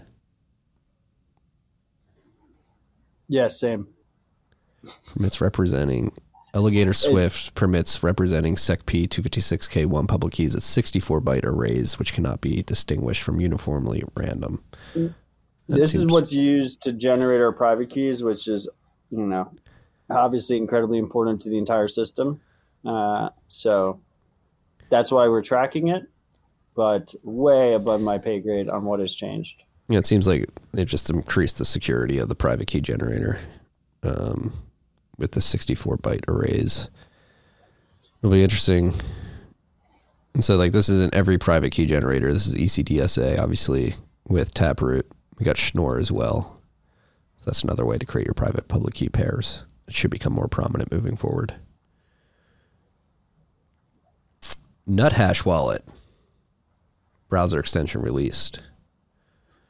Nutstash. Nutstash. What did I say? Nuthash. A little spoonism there. Nut Shack wallet. All right, I'm calling HR. That was that was over the line. I'm calling HR. I, feel attacked. It's okay, Logan. It's below my line. Nutstash is a custodial Lightning wallet for your browser. The extension embeds the Nutstash wallet app within their browser, available on Chromium-based browsers and Firefox. Um, seems like an Alby competitor. This is No, it's this is eCash a- it's the eCash wallet. Yeah, that's what I'm looking Yeah. at. No, it's Wasn't a it custodial eCash wallet. The, just it's just they released a browser extension. Did they rename it to Cashu, or is it this completely different from Cashu, or is this No, it's one? compatible. It's compatible with Cashu, but it's a different uh, project. Yeah. That's why it's called Nutstash. Because Ah. Cashu is named after nut. I You get it? I get it now. A little slow, but I'll get there eventually. Uh, Ronin Dojo version 2.0.2 has been released. We got a hot fix starting around September 1st. Began seeing a few reports that the Ronin install resulted in indefinite spinning during installation via the UI. We had seen this on rare occasions due to internet issues. However, when we realized this was a trend related to a Docker dependency in the Dojo software version we were using, uh, which was version 1.18.1, uh, they immediately acted to create a hotfix. So if you were seeing that indefinite spinning problem during your uh, in- installation of via the UI, they have fixed that. so you won't see that spinning anymore. Then Ronin UI version 2.3.0 has been released, and they have a new pairing page. Um, page will help users to easily choose if they want to pair with their Dojo, Electrum server, and in the near future, Samurai Wallet Whirlpool, uh, making it even easier to use your node with Sparrow Wallet uh, or any other wallet that supports Electrum personal servers. Uh, RGB version 0.10 has been released. It's pretty big for RGB. I've seen a lot of people talking about this on Twitter. It's a stable release. Uh, RGB is confidential and scalable client validated smart contracts for Bitcoin and Lightning, embraces the concepts of private and mutual ownership, abstraction, separation of concerns, and represents post blockchain, Turing complete form of trustless distributed computing. It's been around for a while. I saw, um, I believe it was Igor, as their head dev, was saying that it's been five months since the first release of RGB version 0.10, and today we're thrilled to make the stable release of RGB command line tool and runtime library for desktop and mobile integration. So it seems that the RGB team is confident that they have a stable software project and are moving on to the next steps. So go check that out if you're interested in um, unique scaling solutions and assets on Bitcoin. Talked about the BTC, BTC Pay Server mobile app announcement earlier. BTC BTC Pay Server version 1.11.4 has been released. If you're running this uh, on the desktop, uh, BTC Pay servers, uh, they have a minor update recommended for deployment stacks, which were using MySQL and SQLite backend in the past, such as Raspberry Blitz, Umbrella, and Embassy OS. So if you were using BTC Pay Server with those, you have some improvements there. And they fixed uh, migration to Postgres error. It has been introduced a few versions ago. So some bug fixes there. Fountain version 0.8.0 has been released. It comes with music, podcasts, player, and performance updates. This has been really cool to see. Um, the evolution of podcasting 2.0. The Podfather himself has started a new podcast, essentially um, uh, a basically a radio show. It's called Boostagram's Delight. Um, let me find it real quick. Uh, but essentially, He's like update- playing music, and then they're splitting it to the musicians depending Boostagram on ball. what part you're listening, right? Yeah, yeah. So they're, I believe they're plugging into Wavlake's index, um, and any songs that are uploaded to Wavlake's index come with a Lightning uh, public key that you can send Sats to, and now via podcasting 2.0. As you play those songs within a podcast and people boost that particular um, section of the podcast, the Sats can be split to the host of this show with Adam with Boostagram Ball. He'll get a cut of it, and then a cut will go to the artist uh, that produced the song that he's playing at the time of the boost. Specifically, dynamically, depending on when you send it, which is the difference. Yes. Right now, as like right now, as it's sta- like previously before this with podcasting 2.0, we could do splits on an episode level. So if you had different people, different episodes, you could do different splits. But this actually gives you granular control where you can do different splits at different parts of each episode. Yeah, it's pretty crazy. Love to see it. Love to see it. Shout out to the Podfather. Shout out to Fountain. Shout out to Wavlake. Open protocols and open money. It works. Uh, LNP2P bot version 0.9.0 has been released with TypeScript support. Uh, Mostro version 0.8.0 has been released. It's a Lightning Network peer to peer exchange platform on Nostr, uh, developed by the creators of LNP2P bot. Um, so that's been released. Snort Social version 0.1.13 has been released with new design and native key storage for Android. New design looks pretty hot. Looks pretty hot. Do you Snort at all? I, I occasionally I like Snort. Snort solid. Yeah. It's one of the best. Uh, it's one of the best Nostr clients out there.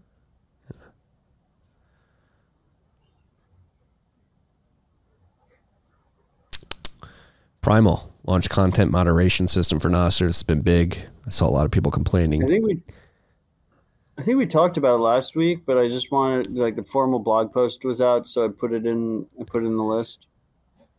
Um, but it basically gives you complete fine tuned control over moderation on the client side, which is exactly uh, what I always wanted to see Twitter do, and it's it's fantastic to see Nostr clients picking it up there.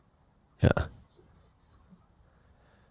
There's so many goddamn Nostr clients out there. Current app version 0.1.2 has been released with UI improvements and more. It is React Native client on top of Nostr that comes with a built-in Lightning wallet. It's available on iOS and Android.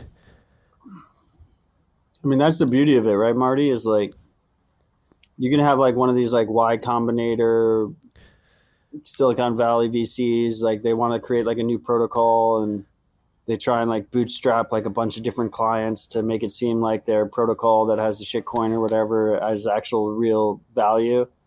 But meanwhile, like Nostr is like this complete organic viral project, and we have more well maintained clients um, that any of these like VC fake engagement projects. And these Can't it. clients and these clients can automatically bootstrap a user base. It's a beautiful Yeah. thing. Uh, moving on, outside Nostr updates, Graphene OS version 2023-09-0200 has been released. This versioning that Graphene runs with is very, very peculiar. It's just the date. I know. Graphene OS, uh, as you guys know, is open source uh, mobile operating system. Um, trying to see. Privacy and security focused. Yes. So they got a bunch of updates here. Go check that out if you're running Graphene. Um, and then last on the list, Ben Arc. Went and scooped Nostr.com three years ago. And now he's trying to sell it for $5 million. Um, for those of you unaware, Ben Arc. Uh, is he the founder of LNbits? I believe so, right?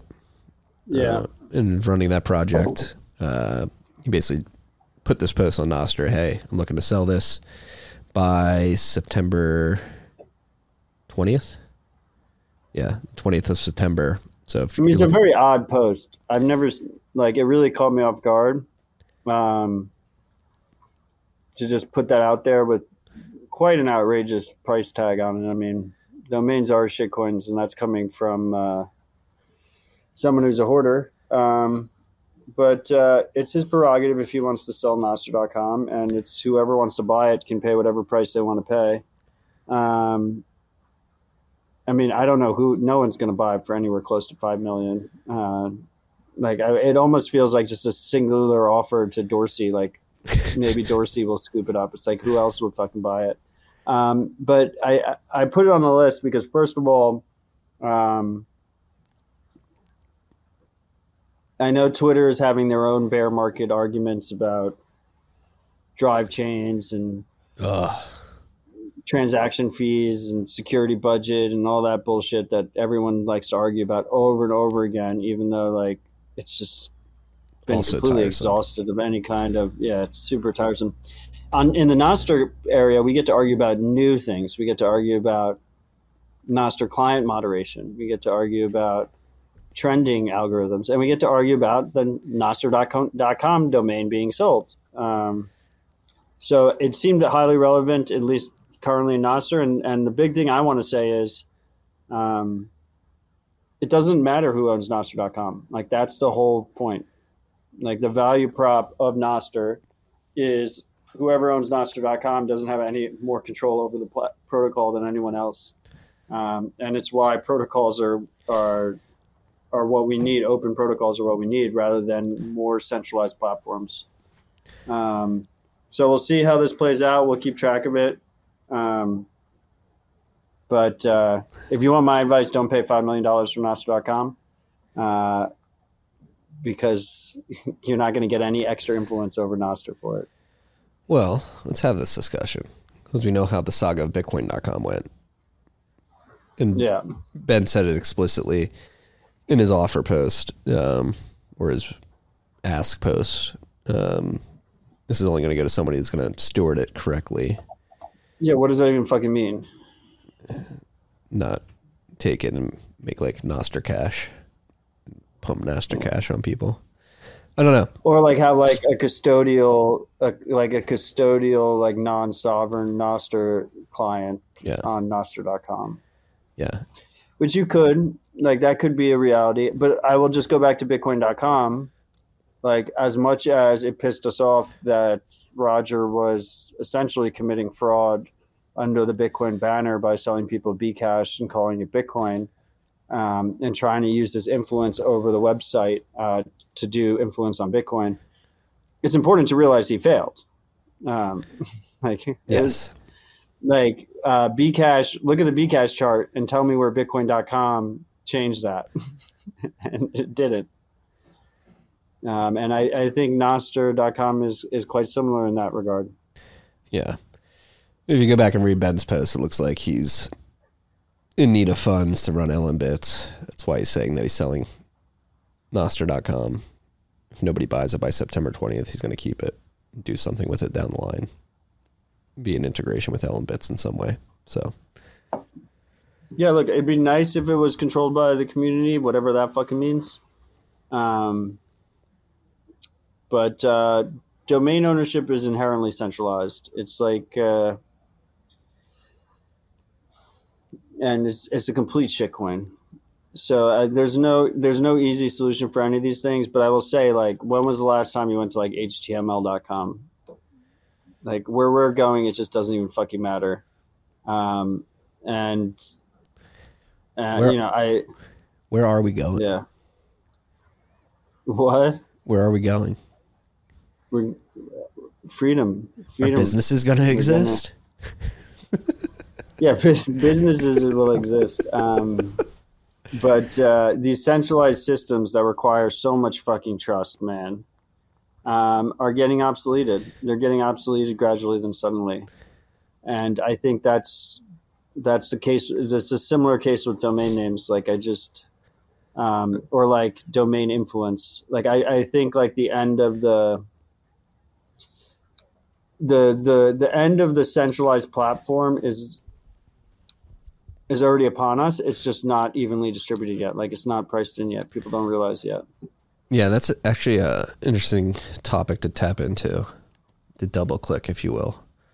Or VCs now we say double click. Um, I was thinking about this this week, like timing. Wait, I've never heard that phrase before. You've never heard double click? Oh, it's so annoying. Well, like let's unpack this. We'll Yeah. double click it. Yeah, we'll double click. So dumb. Um, timing, timing. I've been thinking about the timing of Nostr. Like I said earlier, it's crazy how many clients that come. Like, just removing ourselves from like an investment lens, but just like any type of like putting ourselves in like a tech adoption lens. Like, do you think it's a bit too early for Nostr to go mainstream? Do you think the primitives of the protocol will allow it to um, scale up a lot quicker something like mobile apps did two decades ago? I think it's decade and a uh, half ago. It's not. I said this on Nostr. I said it's not early, it's not late, it's right on time, which apparently is a Gandalf quote. Is it really? know that at the time. Wow, you sort you look like a young Gandalf, sir. A lot, of, a lot of people in the comments like, oh, so now now you're Gan- now you're hitting it with Gandalf fucking quotes. Um, I think I think it's right. Like it's literally right on time, um, and I think I think the election cycle will show it.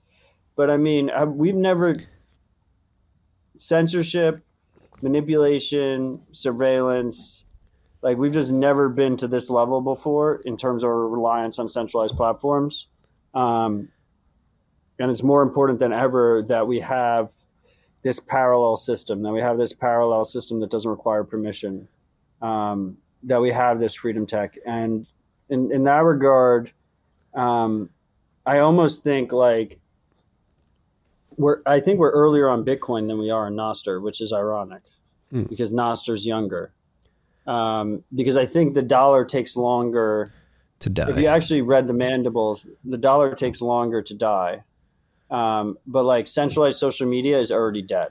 Like they they've they've killed our boy. Uh, like My it's just not fucking priced in yet. Um, so I, I actually think we're a little bit earlier on Bitcoin, at least in the developed world. In the developed world, where people are spending ungodly amounts of time on social media, um, that are basically like people have dedicated their lives to these fucking centralized fucking slavery platforms. Um, they will find the need for something like Nostr before they find the need for non-U.S. dollar money, um, just because like that's the state of the privilege. Like the privilege, like they have better privilege in the dollar system than they do in the social media ecosystem. Um, so that's kind of how I look at it, and I'll quote Gandalf while I do it. No, that makes sense to me. I talked to Max Webster last week. The way he described it, like it is when you factor in like AI, what you can do with. Shout out to Pablo, um, data vending machines. By the way, should, we have Pablo in the comments. NDK 1.0 came out three yeah, hours ago. Yeah, I was going to say that. Yeah. Um, he had a he had a link to the yeah. The time is the time is now, stream. right? Yeah. What do you think? The, now. What do you think I'm, the biggest need at Nostr is scaling? No, it's just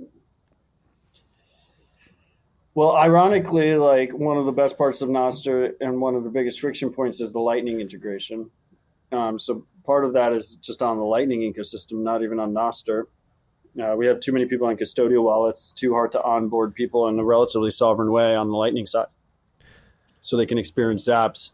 Um, but we're getting we're improving on that front steadily. And then on the uh, on the specifically on the Nostr side, it's all about the onboarding it's all about the onboarding on the apps and it all comes to the apps like uh, you shouldn't have to read a guide you shouldn't have to do anything um, yeah pablo mentioned mutiny mutiny's been making great strides on that front at least on the sending side we still need to work on the receiving side um, that's partially just limitations on ln url uh, but but like on the nostr side like people are used to an experience right? They install the tiktok app they follow the three click flow, four click flow, and they have a TikTok account, and it gives them some kind of feed that is already populated. They don't have to go and follow people. They don't have to figure out what relays they want to connect to. They don't have to do all that stuff. And the beauty about Nostr is we'll always have power user clients. We already have power user clients, and they're they're fantastic. They've been improving steadily. But we're also going to have mainstream clients, and those clients can actually have, which is hard to think about right now, um, just because of where we are in, in, in current Nostr ecosystem. But because it's not centralized, um, we actually have the opportunity here to have clients that it's easier to onboard onto Nostr than any other social media platform. You like try and create a Twitter account, and it's like asking you for your phone number, and then it's giving you a captcha, and then it wants an email address, and it's trying to do this, and it's trying to do that, and you're going through like and then you want to get verified and then you know you, you do go this through this whole additional verified process and you want to do this you want to do that that all adds friction. There's a situation what i expect to happen in the next six months to a year where signing up for nostr creating a nostr account is the lowest friction across all social media period. Um, and then actually using the app can be can be quicker can be quicker and more performant and obviously you don't have the censorship issue. So the UX can actually be better than centralized social media. We can actually beat them on all fronts. Um, and then the censorship resistance is just a benefit. Like the, the fact that you can't be rugged is just a side effect of just being better social media. Yeah. That's how we win. That, and I think like protection, security of like the private key. So you don't, you can get rugged you can rug yourself. I just I think that matters a little bit less, to be honest. Really? Um, I think it matters a little bit less. Like obviously for big accounts, like that's important. Um, but like what we're competing against, like the status quo where like people just get sim swapped and shit and can't get into their accounts. Um, like if you have to compromise someone's private key locally on their device, it's just a whole different ball game, right? It's not like think about the Twitter hack where like fucking Biden and and like the other big people like we could have had a fucking nuclear war or something, and it was because fucking the admin console on Twitter got compromised. and whoever compromised that admin console could access every single account, any account they wanted to. God Um, you don't have that with Nostr. Now, I think there's like there's clever different ways that we can handle the Nostr private key security. I also think um, there's a lot of work that can go into key rotation. Um, so, for instance, just like this is left curve IQ stuff. Can you do uh, MPC with these keys? No, actually no. a Think question I about this, Marty. Just think about this. Like, and this is very basic. This is not implemented or anything. Um, you know, like you, if if you have a backup private key and you sign a message that says this backup key is where I'm going to go if I broadcast a certain message, and you get compromised, and clients respect that and switch to your new public key. Um, there's things like that that that you can do without changing much. Um, and there's a lot of different clever ways we can handle that. But I will say that's not the friction point because when people are signing up, they're not thinking, you know, am I going to get rugged in 14 months or 16 months or 20 months? Like, if anything, the default now is that social media is rug pull technology, and you're going to probably get rugged at some point. Like, people create Twitter accounts and lose their whole account and get suspended like two months after they create it. They're kind of used to it. Unfortunately, is that situation. So I think like if you were actually going to go by like priority list, that's a little bit farther down the priority list, but obviously is a pain point. And for those of us that are on Nostr a lot and have put like a decent amount of effort in that existence, it'd be nice to have some semblance of of assurances that you know we don't have to that that we won't like just lose access that someone will compromise our account and take over our account because we just fuck up a private key paste somewhere. Yeah. Yeah, I like that. Ethan Tuttle saying in the chat, mm-hmm. Nostr apps will add censorship as a feature, i.e., auto filtering content for niche use cases. That'll definitely happen. Yeah, That- yeah. That's So I mean, like on the primal. Yeah, I, I think we'll know that Nostr has made it when you have 4chan on Nostr. primal updates primal update like that primal update we were talking about with the moderation for instance. Um, first of all you can choose people's mute list. So you could be like i want to mute everyone odell has muted. Um, so, so like you can subscribe to even an individual censorship list right? Or you can subscribe to and keep in mind it doesn't stop the person from posting it just stops you from seeing it um, like the red cross or someone could have like their own censorship list and you can follow that. But also like what does primal do? They have a not safe for work list you can you can check if you don't want to see like porn on your feed or whatever. And they manage that. But the key is user options right? The the key is that the user has full control. And that ultimately comes down to private key ownership. Because even if the client doesn't give the user control they can move to a different client um, which is key. But um, I'm seeing Pablo in the chat saying that fiatjaf wrote a proposal similar to that, and like where I come from with that I, concept, right, is like I wasn't familiar with that proposal, but where I come from from that concept is like let's pretend, uh, or not, let's pretend. Uh, do you remember when MVK in the early days of Nostr accidentally deleted? He sent a broadcast message that deleted his public key. Yes. Um, it was about like eight months ago. He was in Damus and he like pressed delete account and he thought that just like logged him out of Damus, but instead it sent a broadcast out to relays that was like, I don't want you to acknowledge my account anymore. And it was a feature that JB55 added because it, it was supposedly some kind of app store requirement. Like the iPhone app store is like, you have to be able to delete your account. So like he added this feature and some relays listened to it, some relays didn't. You like couldn't see his notes in certain clients, but you could see it in other clients. And like what did he do? He like messaged me on Signal and he's like, I fucked up. Like this is my new pub key. Like, can you like send out a fucking note that's like MVK is at this new pub key? Um, well, like you could automate something like very low left IQ. You can automate something like that where I sign a message with my current private key that before it's compromised is like, this is my backup key and if something happens move to that key. It's a very simple simple plan. But without that i could even just be like marty like tell people like i'm compromised and this is my new public key. It's like not great but it's like not the end of the world. No, I mean, if I was evil, I would just create a fake Odell public key and say Matt's moved to this. yeah if marty says this is odell's public key don't believe him. I'll use a different trusted actor for that. Marty's barred I'm barred? yeah it's gg is my trusted actor if gg says it's my public key it's probably my public key Yeah. Um, But I honestly think that's overplayed. Like I think that's not really especially when you compare it to the status quo. Like people fucking like the Twitter accounts, you know, it's like American Idol, how many Twitter accounts does American Idol have?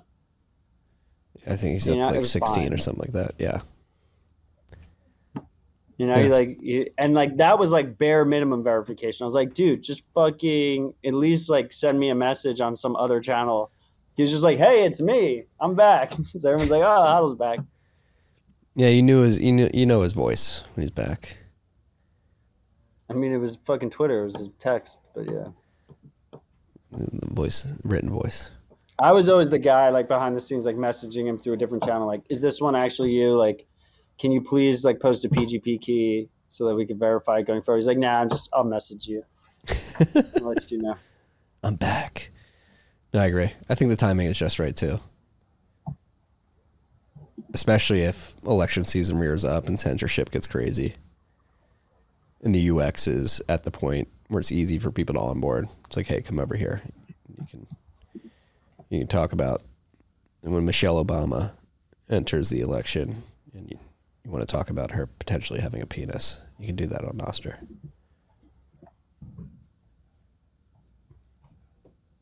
Uh, yeah, I think um, I think the election cycle this year, this next election cycle in America, at least from the American point of view, will be uh, will be particularly interesting because this is the first one under Elon's Twitter, and it's the first one where we have Nostr existing. Um, I think I think logic dictates that censorship only increases from here. There's no way that censorship trends down on on these centralized platforms. No. There's a massive wasp like right in front of my camera. Get some gasoline. You got it. Don't swat at it. You're gonna piss it off. It's fucking huge. so where else are we at? That's that's all I got.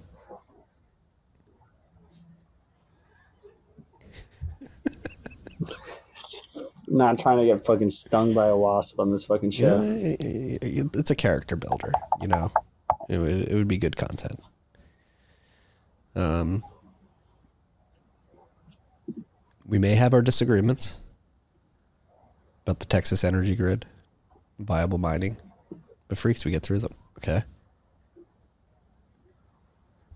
It did trigger you a little bit. Why? Why'd you get triggered? No, I mean you just went like into like a 10 minute fucking rant about how like if your energy costs are expensive, like produce more energy. If reliable and it's nuanced, it's very nuanced. Well, like if it's not reliable, it's not more energy. Well, it can be. I just think there's like not that much nuance to it. It's like I agree. if you don't have Well- enough electricity, produce more electricity. No, produce reliable, like electricity. Yeah, I There's mean, look, if you're if it's not reliable, you're not producing electricity. Like I think I, No, you can simplify it. It's very more. clear that they are producing solar and wind, wind energy in West Texas. I mean, they're clearly reliable. not. I mean, you pulled up the chart that shows they're not. Yeah, then why would we like? Why would you think that it would work in the future? In the Sahara, Look, I think, I I think Bitcoin mining in the future is just. Someone accused me of uh, accused me. Someone said I got a little bit high before this episode um, when I was talking about earlier. But I look, I have I've had a long term thesis that Bitcoin mining trends to negative in terms of um, profitability, like or- electrical cost. No, no, just because it trends to zero, but it can go even. It can it can drop below zero. It's such a it's such Iris a just proved that, didn't business because it's a top top like a proper free market. It's it's such a it's such a competitive business that not only does it trend to zero, it trends below that because you can use the waste heat too, not just like government programs or whatever, but you can use the waste heat for different things. Uh, we're going to see like Bitcoin miners and boilers and stuff like that. Um, but I just I think it's a narrow mind. It's a little bit of a narrow-minded view to think that um, that in a world without subsidies, there won't be certain situations where it's still profitable to mine on wind or solar, uh, especially in like a stranded situation. Um, like logically in my head, I, I just it, I, I I'm a believer in free markets, and just like if if people can find a way, they'll find a way. Um, so I don't know if that is actually as a concept. I just I think this idea of calling them renewable is fucking scam. Um, but at the end of the day, they're just practical. You're just you're just trying to generate efficient power as cheap as possible, and people will find different ways in different places.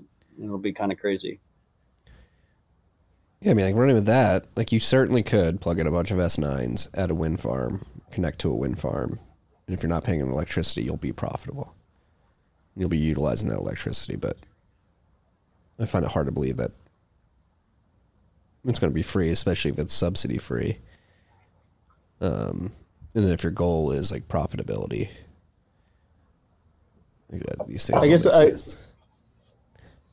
I guess my point is is like um, in a world without subsidies, in a world without energy subsidies, um, I see John Delaney. There'll never be a world without subsidies.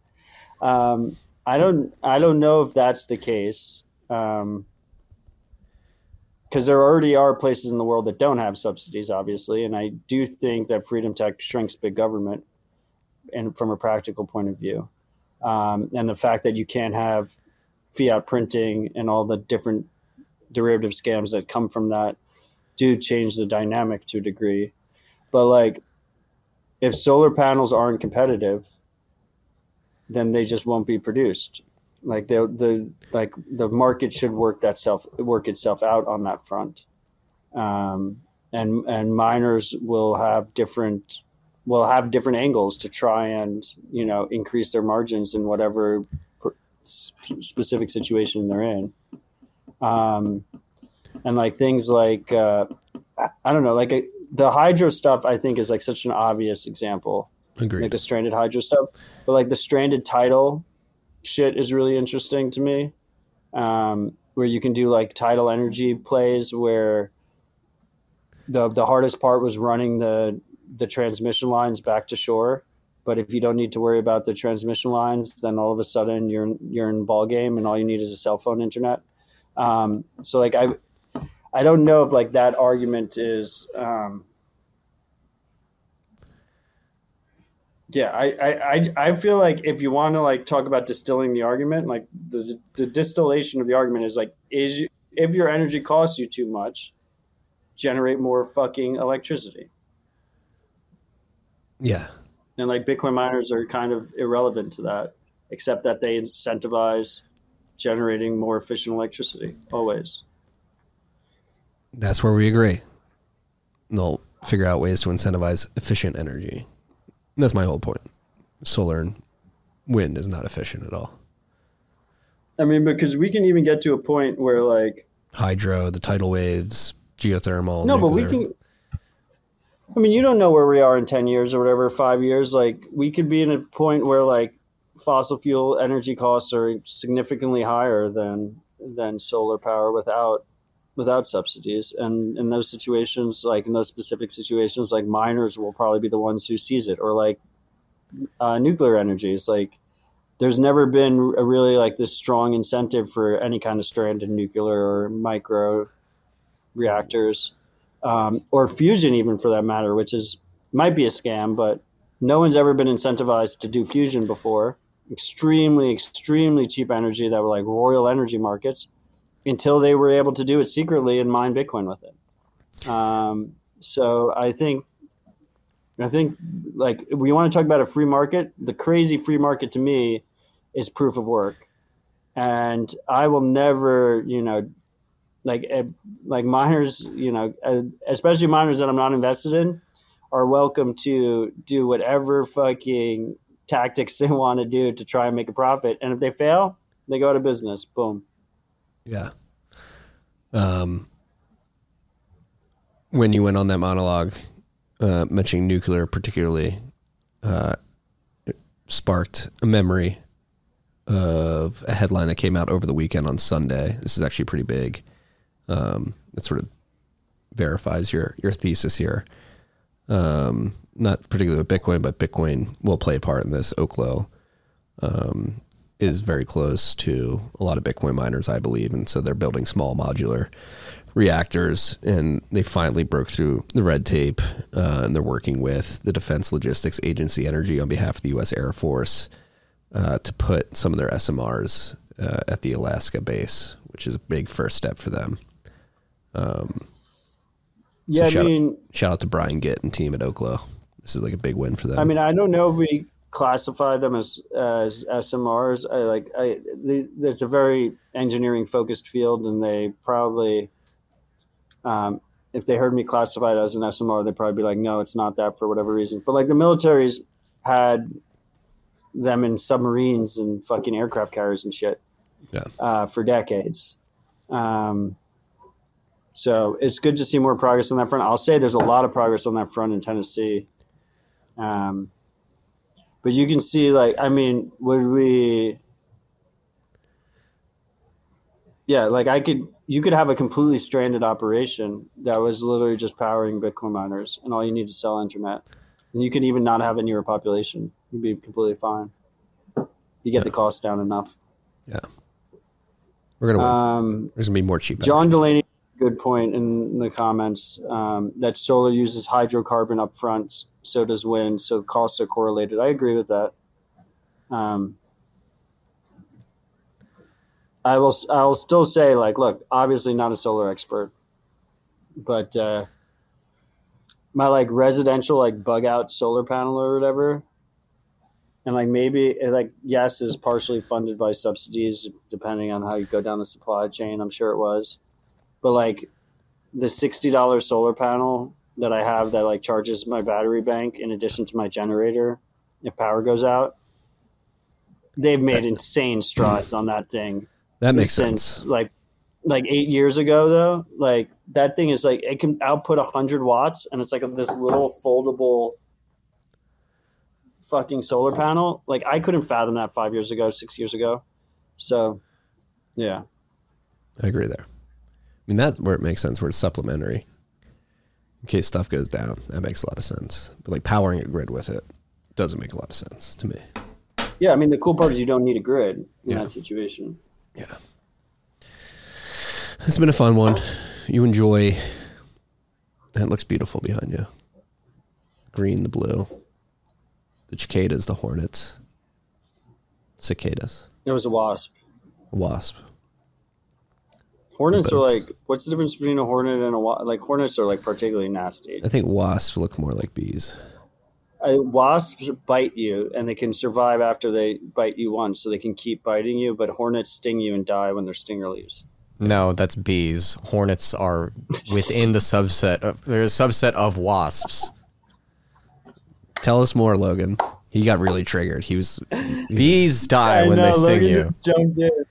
He got very Noted. triggered. I could see him. Stop being So wrong. are wasps He physically reacted to your description. He was like, "No." i don't think we've ever i don't think we've ever had logan come in so hot on a comment before so we've uh, noted we appreciate it Who knew? Uh, what is the? Uh, what is it when you study bugs?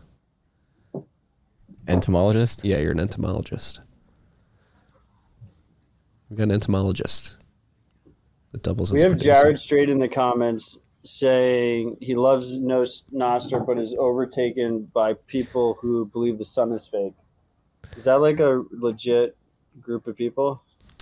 Never heard the sun is fake. I mean, a couple weeks ago we talked about space potentially being fake, moon landing being fake, nukes, nuclear warheads being yeah, this, fake. the fake sun, the fake sun one. I hadn't heard that narrative yet. My skin would beg to differ. I get very sunburnt. Um, so if it's not the sun, But- what what is doing that to me? But anyway, regardless of that, like, look, Nostr's early. Um, there's not, you know, that many users on it, um, and a lot of them are specifically focused on Bitcoin. Uh, but uh, this is growing pains. Like, be the change you want to see in the world. You want to post something non-Bitcoin related on social media, then post it on Nostr. Um, go repost people's things from centralized social media and make apps for it. And uh, the thing will get built out. You don't start from well after Nostr, you won't have to ever do this bootstrap process again because you can just use the social graph from Nostr. But um, these things take a little time. Takes time. The timing is perfect. And it somebody, helps though. somebody tried to like, well I don't know actually about- me. They were wrong. There you go. Uh, well, I didn't try and well actually you. They were in the comments. Well, actually, Um, yeah, I just think uh, it's similar. It's a similar. situ- I I haven't used any social media other than Twitter in a decade, so I don't know exactly like what the hell's going on on Facebook and LinkedIn and shit. But as a longtime Twitter user, I can easily state that uh,